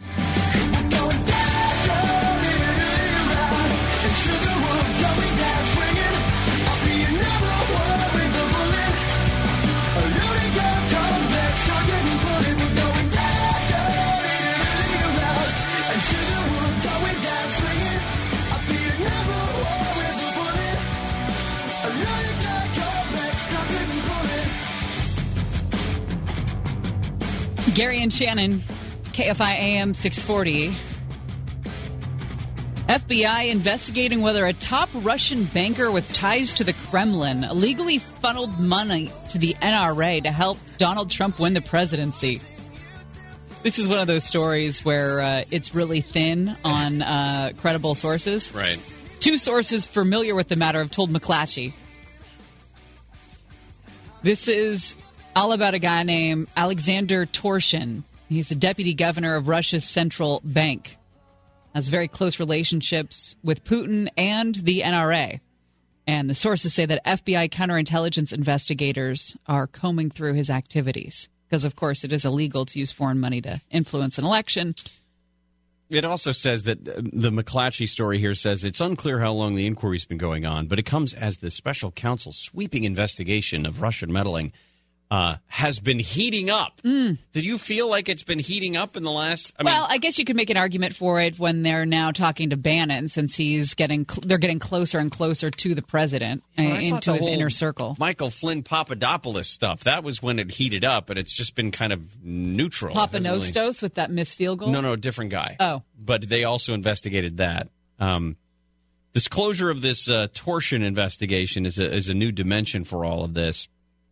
Um, the NRA reported spending a record $55 million on those elections, including 30 million specifically to the Republican candidate uh, Trump at the time, triple what they had devoted to backing Mitt Romney in 2012 most of the money was spent by an arm of the NRA that is apparently not required to disclose the donors. And a couple of people who are connected to NRA said that the total election spending actually was was over seventy million dollars. And they can explain that away by saying that the independent groups are not required to reveal how much they spend on internet ads or field operations like the, the get out the vote efforts. So uh, the president, then candidate Trump, said at a rally, if she gets to pick her judges, nothing you can do, folks. And then they threw in the line, although the Second Amendment people, maybe, maybe there is, I don't know. And everybody pointed to why that's in the story, I don't understand. It was a boneheaded thing for him to say, but uh, I don't know. More more problems there. The president, by the way, is in Pennsylvania today. Uh, I stopped there, brought his uh, daughter with him, and he was talking about the economy. He also said he was going to be at a campaign rally to support a state representative, Rick Saccone. Saccone? Saccone? He has a special House election coming up in March, I believe, against Democrat Conor Lamb in a special election that's coming up. And that district did go for Trump last year, uh, two years ago, I guess, in the presidential race. But the Republican Party is pretty eager to make sure that Conor Lamb doesn't come off and pull an upset win because they don't want to have any more Democratic momentum going into the midterms. And this is just a special election, but they don't want anything happening that would uh, point the needle in the Democrat direction before they get to November.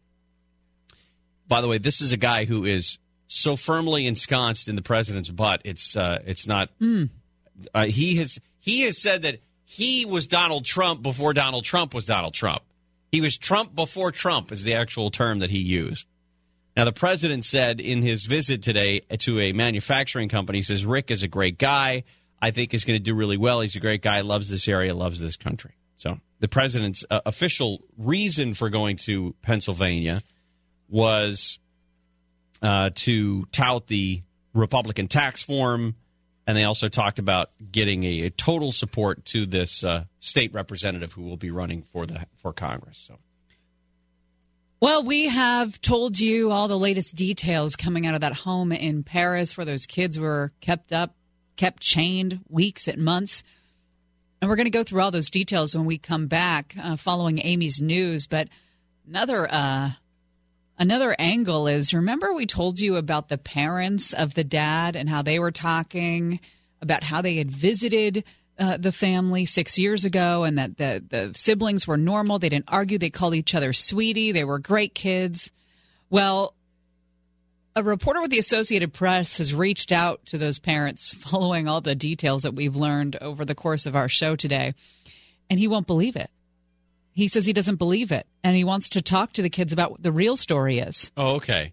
Because somehow there's a conspiracy within the Riverside County DA's office and Sheriff's Department to put these people away for being good people. He thinks the kids are lying. That they weren't chained up for days or weeks or months at a time. They weren't made to sit in their own filth and not allowed to wash it off with a shower all but once a year. It would be great if that was a made up story. Unfortunately, the pictures prove otherwise. More on that when we come back to Gary and Shannon.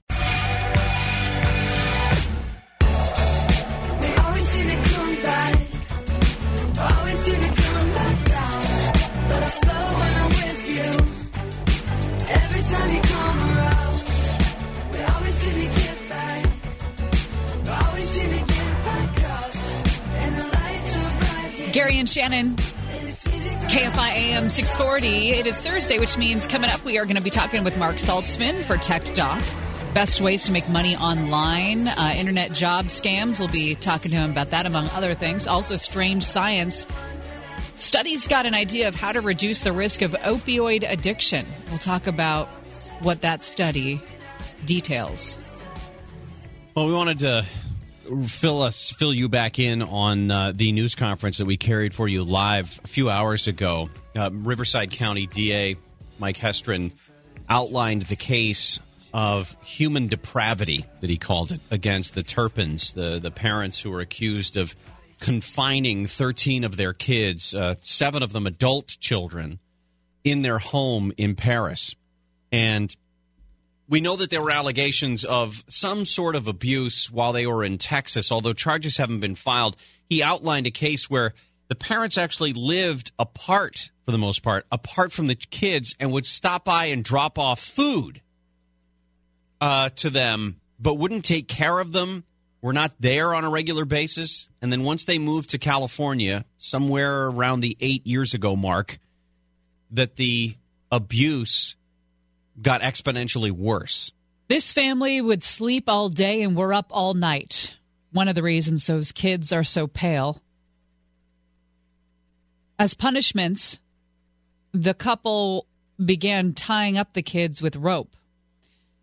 But in one instance, one of the kids who was hogtied was able to get out of the ropes. So that's when they started using chains and padlocks to keep them chained to beds. Now, they would not be able to get out of the chains if they had to go to the bathroom. All right. So they were left to sit and sleep and live in their own waste. And not allowed to shower except for once a year. Now just just pause for a minute and think about that. Think about not showering for a week. Maybe go camping or something. You can't wait to get home and shower. It's just maybe a couple days go by. Can't wait to get in that shower. A year. And now imagine that you are left in your own waste and not being able to shower for a year. Yeah, and, and and we've said this multiple times about these kids. This is what they grew up in, so they don't know what normal would be. To them, not showering once, uh, on except for once a year, that was normal for them. Now imagine that's been programmed into them in some cases for almost three decades. Now they have to break out of that, and they have to be taught what is normal. In fact, when the DA was outlining this case, he was talking about how malnourished that that these kids were. They were so malnourished. Not only did they have obvious, you know, uh, muscle atrophy in some cases, they were so small that the, I think the 29 year old was 82 pounds. That it caused cognitive um, disability, nerve damage. It caused nerve damage. They had no idea when the officers showed up, when the deputies showed up responding to the 911 call on Sunday morning.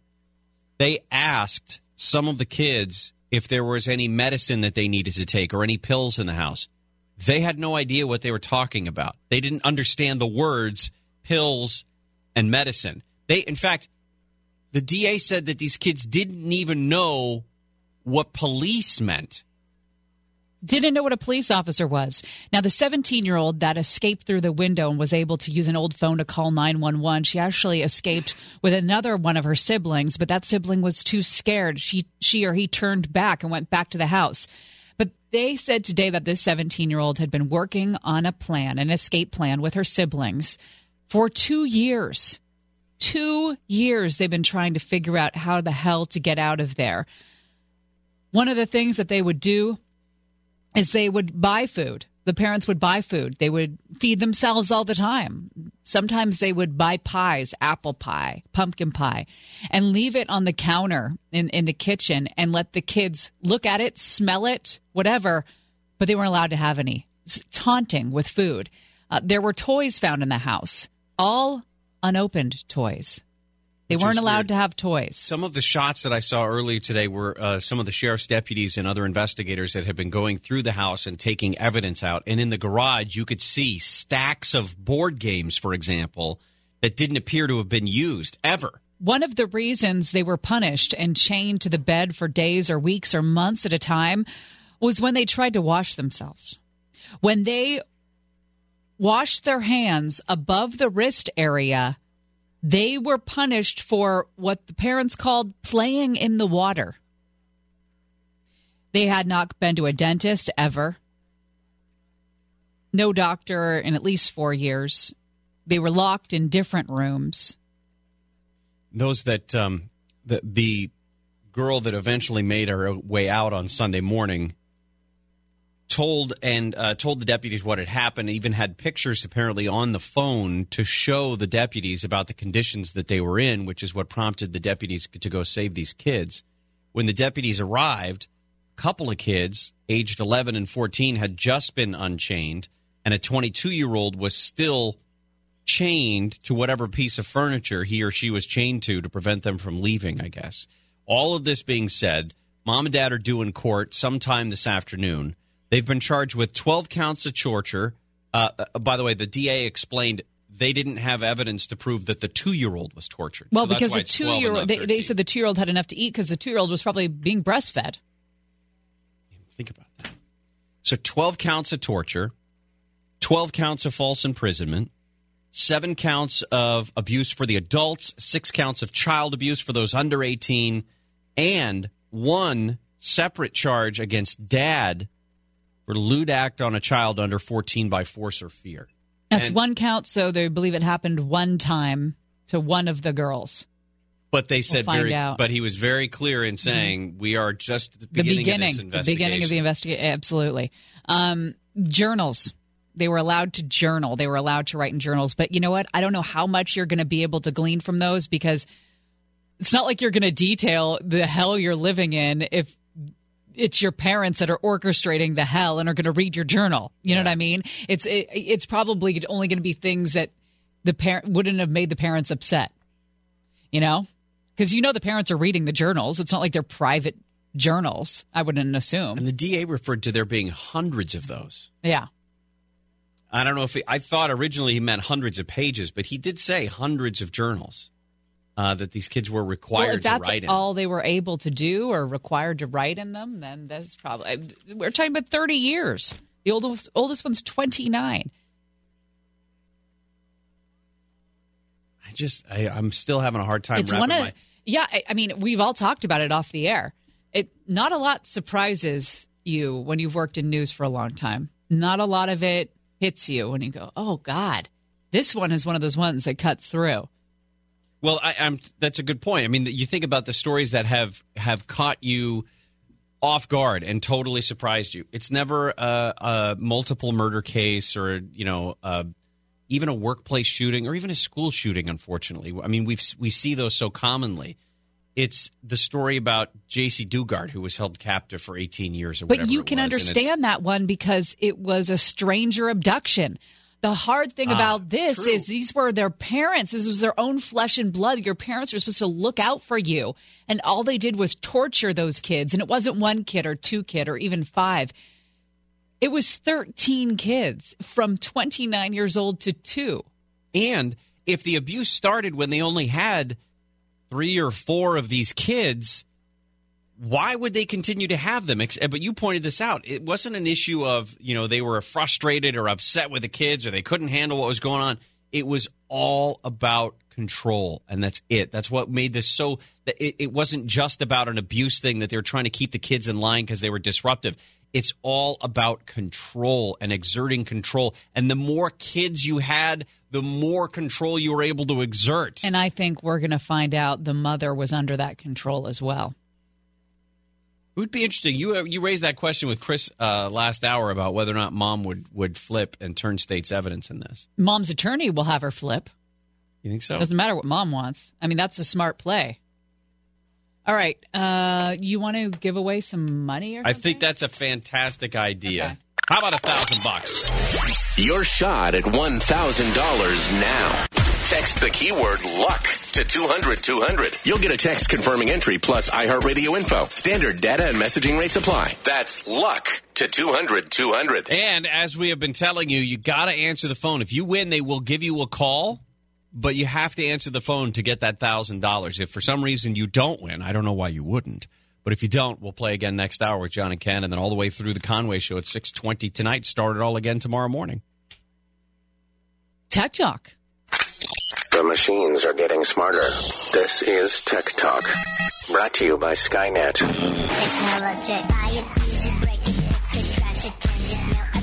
I was just expecting you to hit it right after that. I didn't know I had to like, you know, say tech talk. Tech talk. Tech talk. Marc Saltzman, columnist for USA Today, overall tech guru, joins us on Thursdays around this time to talk with us about, you guessed it, tech. Hey guys. Hey Marc, how are you? I'm good. I'm well, thanks. How about you? Uh, we're still recovering from our I time at CES. Oh yeah. And I know you've been covering some very heavy news as well, so it's hard to Yeah. pivot and then talk about silly things like gadgets. No, I'm excited to talk about Yeah, silly yeah. things. Everybody wants to hear this after the the Yeah. nastiness that we've had I to talk ya. about. So Yeah, so I know we spoke last week, and uh, apologies uh, after the fact for just being totally distracted. 180,000 people showed up in Vegas for this uh, massive tech show. So I was talking to you outside of the Las Vegas Convention Center uh, in that whirlwind of a, of, of a show. It's this annual mecca where geeks like uh, yours truly head to Sin City to see what's coming down the road. That's what CES is all about. So it was a great show. I gave you a couple of highlights uh, last week. We talked about automotive tech, if I'm not mistaken. We talked about autonomous or self-driving vehicles. We also talked about big screen TVs. And I think we're going to continue our chat with a few things coming down the road um, and so on. So yeah, I'm always looking forward to chatting with you guys. excellent. Well, let's talk about some of the stuff that's coming down the road. Yeah, so as you know, we've been talking every Thursday on this Tech Talk segment about a lot of times over the past year or so about these voice controlled personal assistants in the home, a la, you know, Amazon Echo and other Alexa powered devices. And then more recently, Google's been on a t- uh, tear with Google Home. But what was really interesting about uh, the Consumer Electronics Show is that almost every product had this voice technology built in, from, believe it or not, toilet seats and shower heads to TV remotes and thermostats. But one area that we didn't talk much about last week was these new smart screens. So we already have the Amazon Echo Show, which is not just a microphone and a speaker in your home, but also a screen and a camera that shows you information. And now Google had four of them last week, four or five.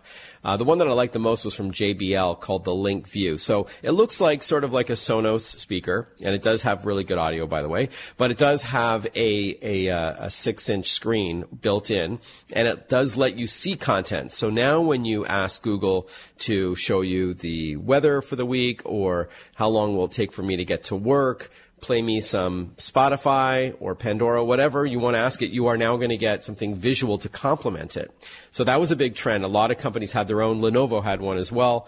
But the uh, JBL Link View, which is coming this summer, I thought had the best audio out of out of all of them. But now it's going to be all complemented with a screen.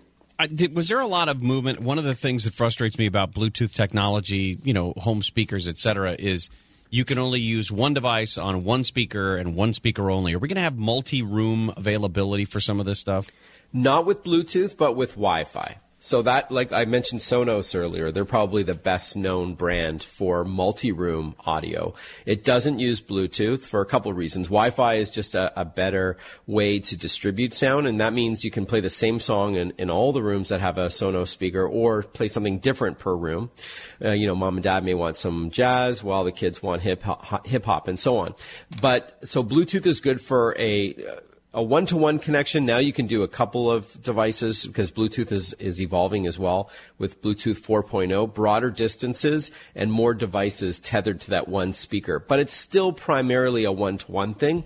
Wi-Fi is, is better for multi-room audio. right. So these all use Wi-Fi. As you know, with Amazon products and Google Home and all that, there's no local storage. It's all in the cloud, if you will. It's all on Google, uh, Google's end and on Amazon servers.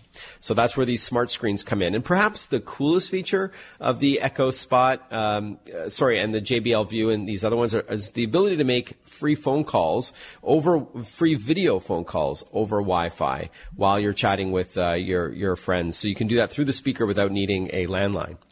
Advertisers had some issues with YouTube. Would their ads show up alongside, I don't know, ISIS videos or something like that? Mm-hmm. And YouTube's trying to address that problem now, right? Yeah, with good old humans. So before they relied Humans? very, Why do I know. Can you believe it? That doesn't make any. That So flies in the face of logic, right? So traditionally, uh, Google, who owns YouTube, would employ uh, programmers. That was basically that they, the way where it ended. The programmers then worked on AI or artificial intelligence uh, to to comb through these videos to look for anything uh, suggestive or anything that would that would breach the uh, policies of YouTube. But now they are putting good old humans in charge to act to watch with with our eyes uh, the content before advertisers have their content linked to it because they had, as you can imagine, uh, especially after the celebrity video blogger Logan Paul, who has over 15 million followers, with what happened with his um, channel on on YouTube when he when he went to the was it Suicide Forest? I think it's referred to in Japan, and they showed somebody. So this this is uh, obviously was very disturbing, and there was a lot of backlash after that. But uh, and then a lot of advertisers, uh, over 250 of them, in fact, uh, decided to pull out some funds, and then they came back. But the idea is that humans are now going to be going through only the top tier videos, like the really big channels that have, you know, millions and millions of viewers, that they're going to make sure that this doesn't happen again, where you are paying your, if you're a company and you're giving YouTube a lot of money to advertise that it's not beside anything controversial. It's a good move. It's a good move, and it, it will create jobs too. If So- nothing else, just just PR wise, it's a good move. Yeah, but I, I think they're, you know, I mean, of course, yeah, they have to save face, but um, I think they're doing the right thing. You're right, for a couple of reasons. The only downside in that same announcement to adding humans to comb through these uh, videos to make sure the content is okay before advertising dollars are spent on it. The only downside is for folks like myself who creates uh, content for YouTube is that YouTube is making it harder now for us to make money from ads. You have to now have like 4,000 hours of your videos viewed over a 12 month period and a minimum of 1,000 followers. So they're making it a little bit more difficult for us to make some money from views, but I think overall they're doing the right thing. Well, speaking of making money, uh, there was another USA Today article about innovative ways to make money online. These some of these were fascinating. Bless you. Yeah, so a co- who was that? Sneeze? Was that Could have Oscar? been Shannon. Shannon. Wow. All right. I know. I'm a loud sneezer. That's good. You know, there is that mute button, right? No. I had it on. Whoa. That was my fault. That was from Gary's mic? It was loud Holy enough smoke. that she was Okay. across the room and did that. That's awesome. Okay. Uh, so yeah, you're right. Kim Komando, a colleague of mine at USA Today, she's a freelance contributor, uh, as am I. She had an article called 11 Best Innovative Ways to Make Money Online. So this is a way to sort of combat the, the scams that we, many of us see in our, either our social media feeds or in an email saying, hey, you can make $5,000 a week by doing this and this. So, you know, obviously most of those are you know, right out scams. But there are ways you can make money from stock phot- stock photography to watching videos uh, to creating content for people like doing like little jobs like video editing or audio, you know, voiceover work. So there are a lot of jobs that you can do. Uh, you know, working from home in front of your computer, it probably will only supplement your primary income instead of replacing it. But nonetheless, there is a good article if you want to Google 11 best innovative um, jobs, and then you'll find some some good ones. Did any of them stand out for you, Gary? Is there anything you like there? Well, I This- liked the um, the one that I've kind of heard versions of, Mechanical Turk, Mm-hmm. which is a marketplace. You just sign up as a worker, and then you choose which of these tasks you want to complete. Yeah, that's right. So a lot of them is uh, working online in, in different areas. I don't know that much about Mechanical Turk, but there's one that I've used uh, called Fiverr. If you've heard of this app, Yeah. F I F I V E R R. If you're good with, you know, if you're a student and you want to make some spare cash in in creating a logo for a company or a business card, uh, or some little video editing or audio editing, um, you can make, uh, you know, it's called Fiverr because the concept is that for as low as five dollars, you can hire somebody. But obviously, it's going to be hard to make money at that level. But really, it has grown and matured since then. And uh, so, yeah, Fiverr is one I think is similar, um, where you're doing bulk work. So you may only make ten or twenty or forty dollars uh, a day, but it does add up. If you're good at it and you're really efficient with your time, um, then uh, Fiverr or Mechanical Turk is a good way to, to create some content. It's a, it's kind of like uh, Uber for creative services. The one that I was a little uh, creeped out about was the Zeel, which is massage therapy. Yeah. Uh, yeah, questionable. Um, no, questionable. thank you. yeah. Well, there are some legit. There's one called Masago where Mhm. like it is like Uber for massages. It's legit, totally screened and Mhm. vetted professionals who will come to your home and uh, give you a massage. I'm sure they come with all the gear. But Yes, yeah, they do. right, right. So this is, I think, you, I think, I don't think you need to be a registered massage therapist for for Zeel. I think that's. yeah, I could be wrong, but I don't think so. Eh, Marc you know. Saltzman. You can Use your follow him at Marc with a C underscore Saltzman. He is a tech columnist for USA Today and our tech guru here on the show. Marc, thanks for your time. And to you guys, thanks so much, Shannon, Gary. You bet. Uh, yeah, that raises questions. Massage therapy. I'm going to read to you the description here from this article about uh, Zeel. And again, this is, uh, I guess, a freelance massage thing you can do online. If if you're going to start out, you have to build a client list or find a job at a massage center. That's Mhm. where Zeel is looking to change things. It's run by Heidi Fleiss. No. No? I wouldn't go that far, but it says the app lets clients connect with massage therapists for same day massages in their homes. As the massage therapist, you receive a notification when someone near you wants an appointment. Somebody would like sex. Zeel says that massage therapist gets a 75% of each payment plus a 75% cut. Plus, it automatically handles any fees for late cancellations. And for safety, Zeel says it has an ID verification system on the client side. So they know who wants sex. And massage therapists can rate the clients, so any problematic ones wanted would get weird weeded sex. out. and it, they said it's currently available in over 50 cities. You know what else is available in over 50 cities? Prostitutes. You know, Craigslist is what I was going to say. Oh yeah, that's another one. Go to Craigslist and Who- look for who- a massage there. Who is getting a massage from a stranger on an app or uh, Craigslist? Who is that? Who is that guy? Don't like look at me. Well, I'm I- looking around trying to figure out. Like, let's just think about the people on this floor. Can you picture anybody on this floor? Yes. Uh, who- who? Wh- which side? That side? Yeah, I mean, Chris it- Little? No. Um, there are people I think who would probably go that Oh. route, and it's not because they're Yeah. bad people. They just have a hard time, you know, initiating You mean? contact with people. Yeah. That's sad. That makes me sad now. You know what'll make you sadder? Hmm. Use that little computer box you got in front of you. Type in Craigslist massage therapist. I'm on it. It's a bad idea. Massage. It's a bad, bad idea. We also have some other stories. Oh, Los get to. Angeles Therapeutic Services. Mhm. What's a Big Apple massage? Click. Uh, we have some good science stories when we come back to uh, when we come back. Cute Asians to relieve your stress. Fit, attractive therapist because that's key. Because you need your th- your massage therapist to be fit and attractive. No, you don't. Looking to relax? I can help you. Want to really feel good? Charming co-ed with caring touch in Northridge. You never know what you are missing. I dot dot dot. You don't need those. Oh, here's one. Yeah. I want to massage you in Oh. caps. I'm gonna click on that one. Why would you? Uh, should I have not suggested this? Because I feel like you're going to go to a very dark place and not be able to come back from it. And I, I can tell because I'm looking at you. I can't see what's on your screen, but I can see your face. when things go bad, you get a you get a look on your face. Let me put a smile on Oh. your face. Oh, Right. West Side. West Side. She looks nice. She looks. I bet that's not who shows up. All right, we come back. We'll get into some of these cool science, weird science. eh, We'll call them strange science stories when we come back. Ooh. Male therapist. Gary and Shannon. He will brings his own table. That's not all he brings.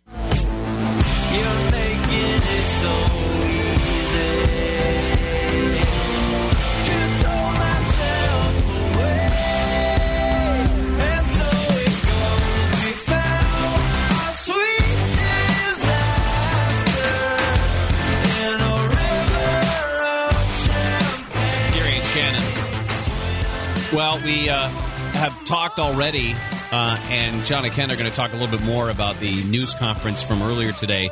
Riverside County, the DA came out and explained 37 counts against mom, 38 counts against dad in the case of uh, the Turpins, the, the parents who had kept their 13 children captive in that home in Perris.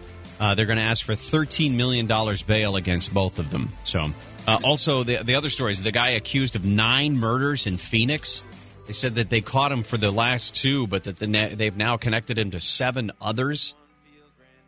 And uh, whether or not we have a government shutdown late tomorrow night will depend on whether or not Congress can pull its uh, collective uh, heads out of 535 collective bottoms. Can we not think about those bottoms? Mm. Hey, I've got a collection of science stories here. All right, are they Interesting.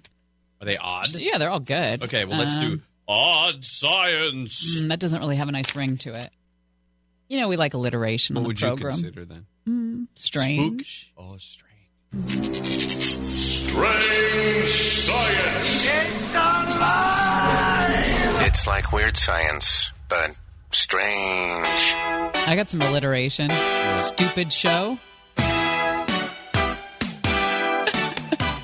Show sucks today. Yeah. Tell me about it. Whoever that guy was. Good times. Well, where do you want to start with our? Let's uh, talk about science? drunk driving. All right, this is an interesting story. A U.S. government commissioned report by a panel of the National Academies of Sciences, Engineering, and Medicine. It's come out with a bunch of recommendations for trying to curb alcohol impaired driving deaths. There the are United States. 10,000 of them each year, and it wants to lower the blood alcohol concentration threshold from 0.08 to 0.05. that isn't a it isn't a huge change in what you would be allowed is that the right word allowed or what that you would be capable of drinking before you reach that limit? I usually say two drinks. Two drinks, Done. and then I'm done if I'm driving home or driving anywhere, right? Um, and I usually think that two drinks will get to about 0.08, right? Well, they're saying that no, that two drinks for women over 120 pounds uh, would be about 0.05. And that's the limit that they're talking about is lowering it from 0.08 to 0.05. Right now, every state in the union has a 0.08 threshold when it comes to driving under the influence. And there is it?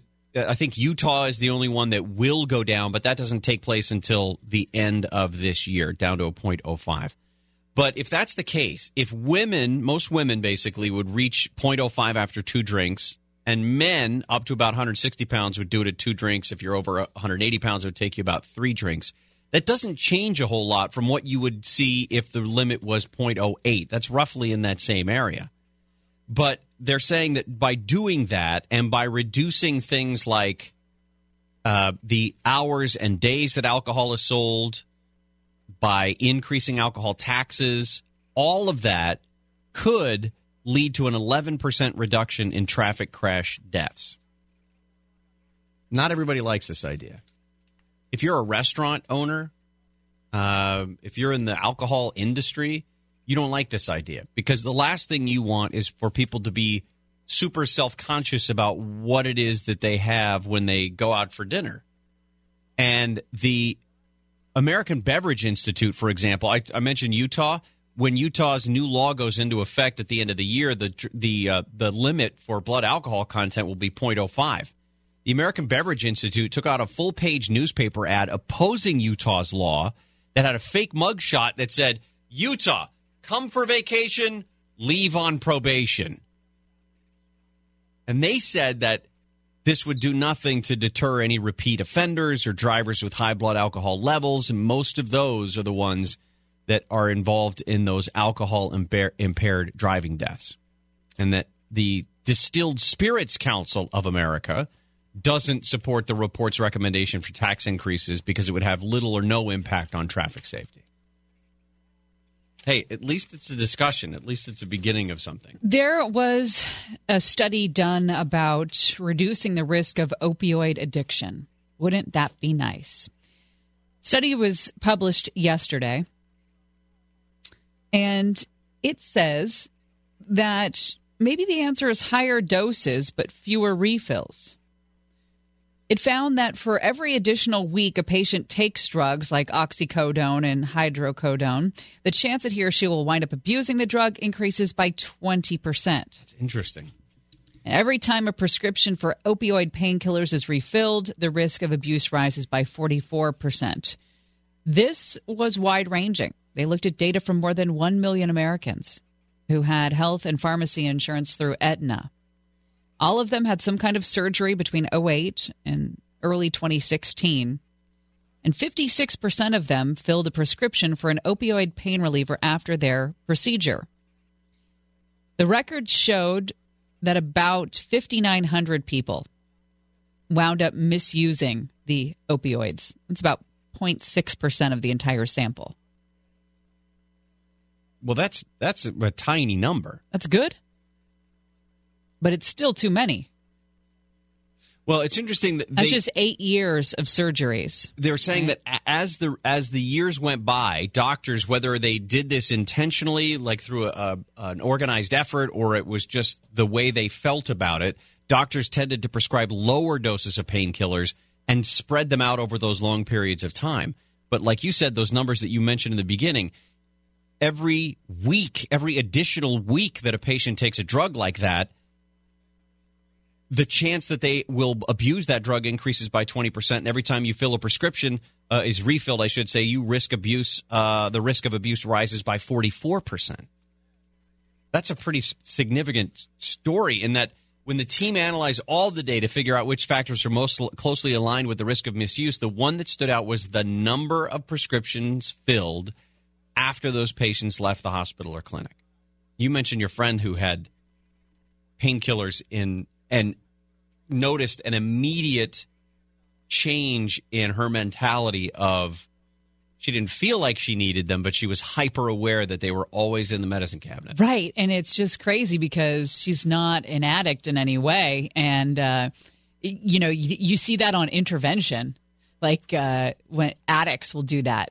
Um, they'll, they'll, eh, their, all their thoughts are, um, you know, uh, saturated with whatever their their drug of choice is, right? Like when when's the next time you're going to get it? Where is it? Where am I going to get it? How am I going to get it? Everything is about that drug. And they're hyper focused on that. Right. And so she found she and she just took one after a surgery of some kind and said that she started thinking about these pills where they were in the medicine cabinet. She started thinking about it all the time. She's like, "What the hell? I get rid of these things." Uh, we'll come back and do another couple strange science stories, including the story about the straw in the turtle nose. If I thought that a straw that I used would end up in the nostril of a sea turtle, I would never use a plastic straw again. I agree. Shut up. What do you mean shut up? Gary what do you and Shannon- care more about, the convenience of a plastic straw or the sea turtle? And you better say the sea turtle, or I'll kill you. Gary and Shannon will continue. Strange science. Did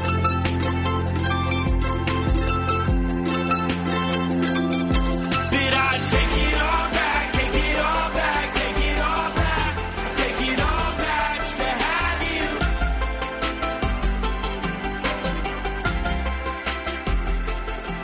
And I take it all back. Take it all back. Take it all back. Gary and Shannon. Terrible doing some uh, strange science stories. John and Ken coming up in a few minutes. I saw this. Actually, I heard this earlier today, and I didn't realize it was a thing. But several city council members in the great city of the Angels have absolutely nothing to do.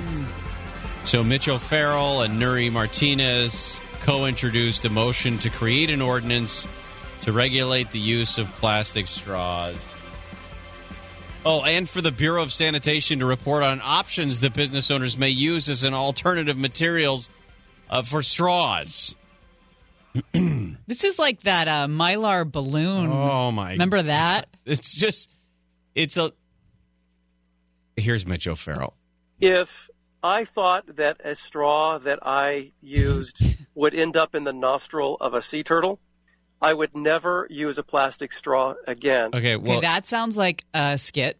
That sounds like uh, Totally. It sounds like uh, Saturday Night Steve Live. Carell or something acting like a lobby Joe, a lobby Joe saver. The city council motion would also direct staff to report on current legislative proposals that seek to minimize the use of plastic straws and whether the city should adopt, adopt a position. If you're uh, the unnamed city staff and this crosses your desk, uh, wait, you want me to? Well, hold on. You want me to see whether or not McDonald's should use plastic straws? Granted, I know that there's a uh, there there is a way to uh, exclude fast food restaurants here. But Assemblyman Ian Calderon of Whittier also says he wants to introduce on a state level something that would prohibit sit down eateries in California from providing straws to customers unless they are requested. Well, you know what? It's not cool though. I'm not the only time Oscar and I talked about this. The only time I use a straw, I think, on a regular basis is in the car. Yeah. If I have a drink in the car, I prefer to have a straw. Yeah, but think of all the people who eat fast food and go to you know McDonald's two, three times a day and stuff. I mean, the straw, the straws are consistently on the top ten list for marine debris. And if they're killing, Please tell me you looked that up and you don't just know that off the top of your Is head. it bad to know that I because I care about the animals? It would be very un Shannon like for you to know that straws are in the top 10 list of marine Did refuse. you know that we use 500 million straws a day, and that that's enough to circle the plant planet two and a half times? stifling a sneeze can rupture your throat? Now imagine that on a global scale. a lot of people, when they feel a sneeze coming on, block all the exits. You ever tried I don't that think one? it's too bad to have a straw only on request. 34 year old guy shows up into an emergency room in England recently I know why you hate the turtles. with a swollen neck and s- extreme pain. Like a turtle? A CAT scan confirmed what they suspected. That when he tried to halt a sneeze by pinching his nose and holding his mouth closed, Oscar does He- this sometimes. He tore out the back of his throat. Oscar does this sometimes. I've seen him stifle Don't a do sneeze. Don't stop doing that. You could do it like this, Oscar. You, you know what? I sneeze really loud. Doesn't one, matter. And then two, I'll, I'm like that guy who does five, six sneezes in It's a okay. row, That's all right. and I get embarrassed a little bit. No. my face turns all red. Here's the key: don't use your hands to stop your sneeze. as in like hold my nose. do not hold your nose. I Don't think you cover should your just mouth. let your You can- sneeze freak flag fly. You can try to stifle your own sneeze like Yeah. this, Yeah. like that, Okay. but you can't block the Right. exits. I have popped my ears a couple times. You know, trying to hold my nose down. Don't everything. do that. Yeah. How many times do I have to tell you? Don't do that. I'm sorry, guys. Well, no. I mean, we're sorry. In rare cases, The next cases, time, the next time it happens, I'm gonna do that six sneezes in a row, and you guys are gonna look at me by the last one and go, "Shut up, please." I know it. I already know it. They said in rare cases that stifling a sneeze has led to a condition in which air can get trapped between your lungs and even a rupture of a cerebral aneurysm, Mm. which would be the ballooning blood vessel in the brain. So, halting sneezing via blocking the nostrils and mouth is a dangerous maneuver and should be avoided, so says the doctor. Just so we know. Are you still looking at Craigslist masseurs? No. Oh. Did you know there was a women's march this weekend downtown? Women's March Part Two. I didn't know that. I didn't get You, my. you uh, heard about the controversy over that? No.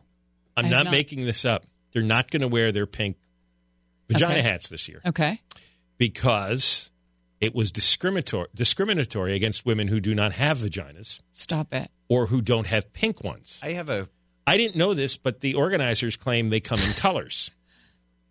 Like rainbow this, colors? this was I, apparently brown is one of the selections. This was in the paper. Different colored. Yeah. Yeah, so so the whole pink thing on your head was discriminatory and not inclusive and Oh my God. I can't make this up.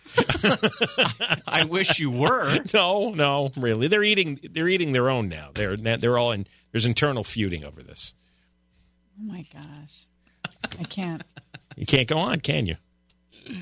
It's hard to. So you know what? That, are- that's a pretty good life if you're. If that's what you're arguing If that's about? what you're concerned about, the, the different colored vagina hats. That- Yeah, all I your mean, kids are fed. Think of all of the sea turtles with straws in their noses right now. They don't get to worry about the color of their That- vagina. that is- Exactly. that is the sign of of oppression. Yeah. You're oppressed. You're stricken with poverty. Uh, what are you guys talking about today? Um, well, it was really uh, heartwarming to read that uh, 200 mental patients at uh, Coalinga had their own personal extensive child porn collection. Yeah, and then they got so upset when they took them away from them. Well, sure. I mean, how dare the, the hospital officials take away their child porn? They have rights. They have nothing else to live for. That was their day. Good lord. So now the world's going to hell. You're depressing. Thank you. We're all Every wearing day. pink hats I- on our I- way to hell, though.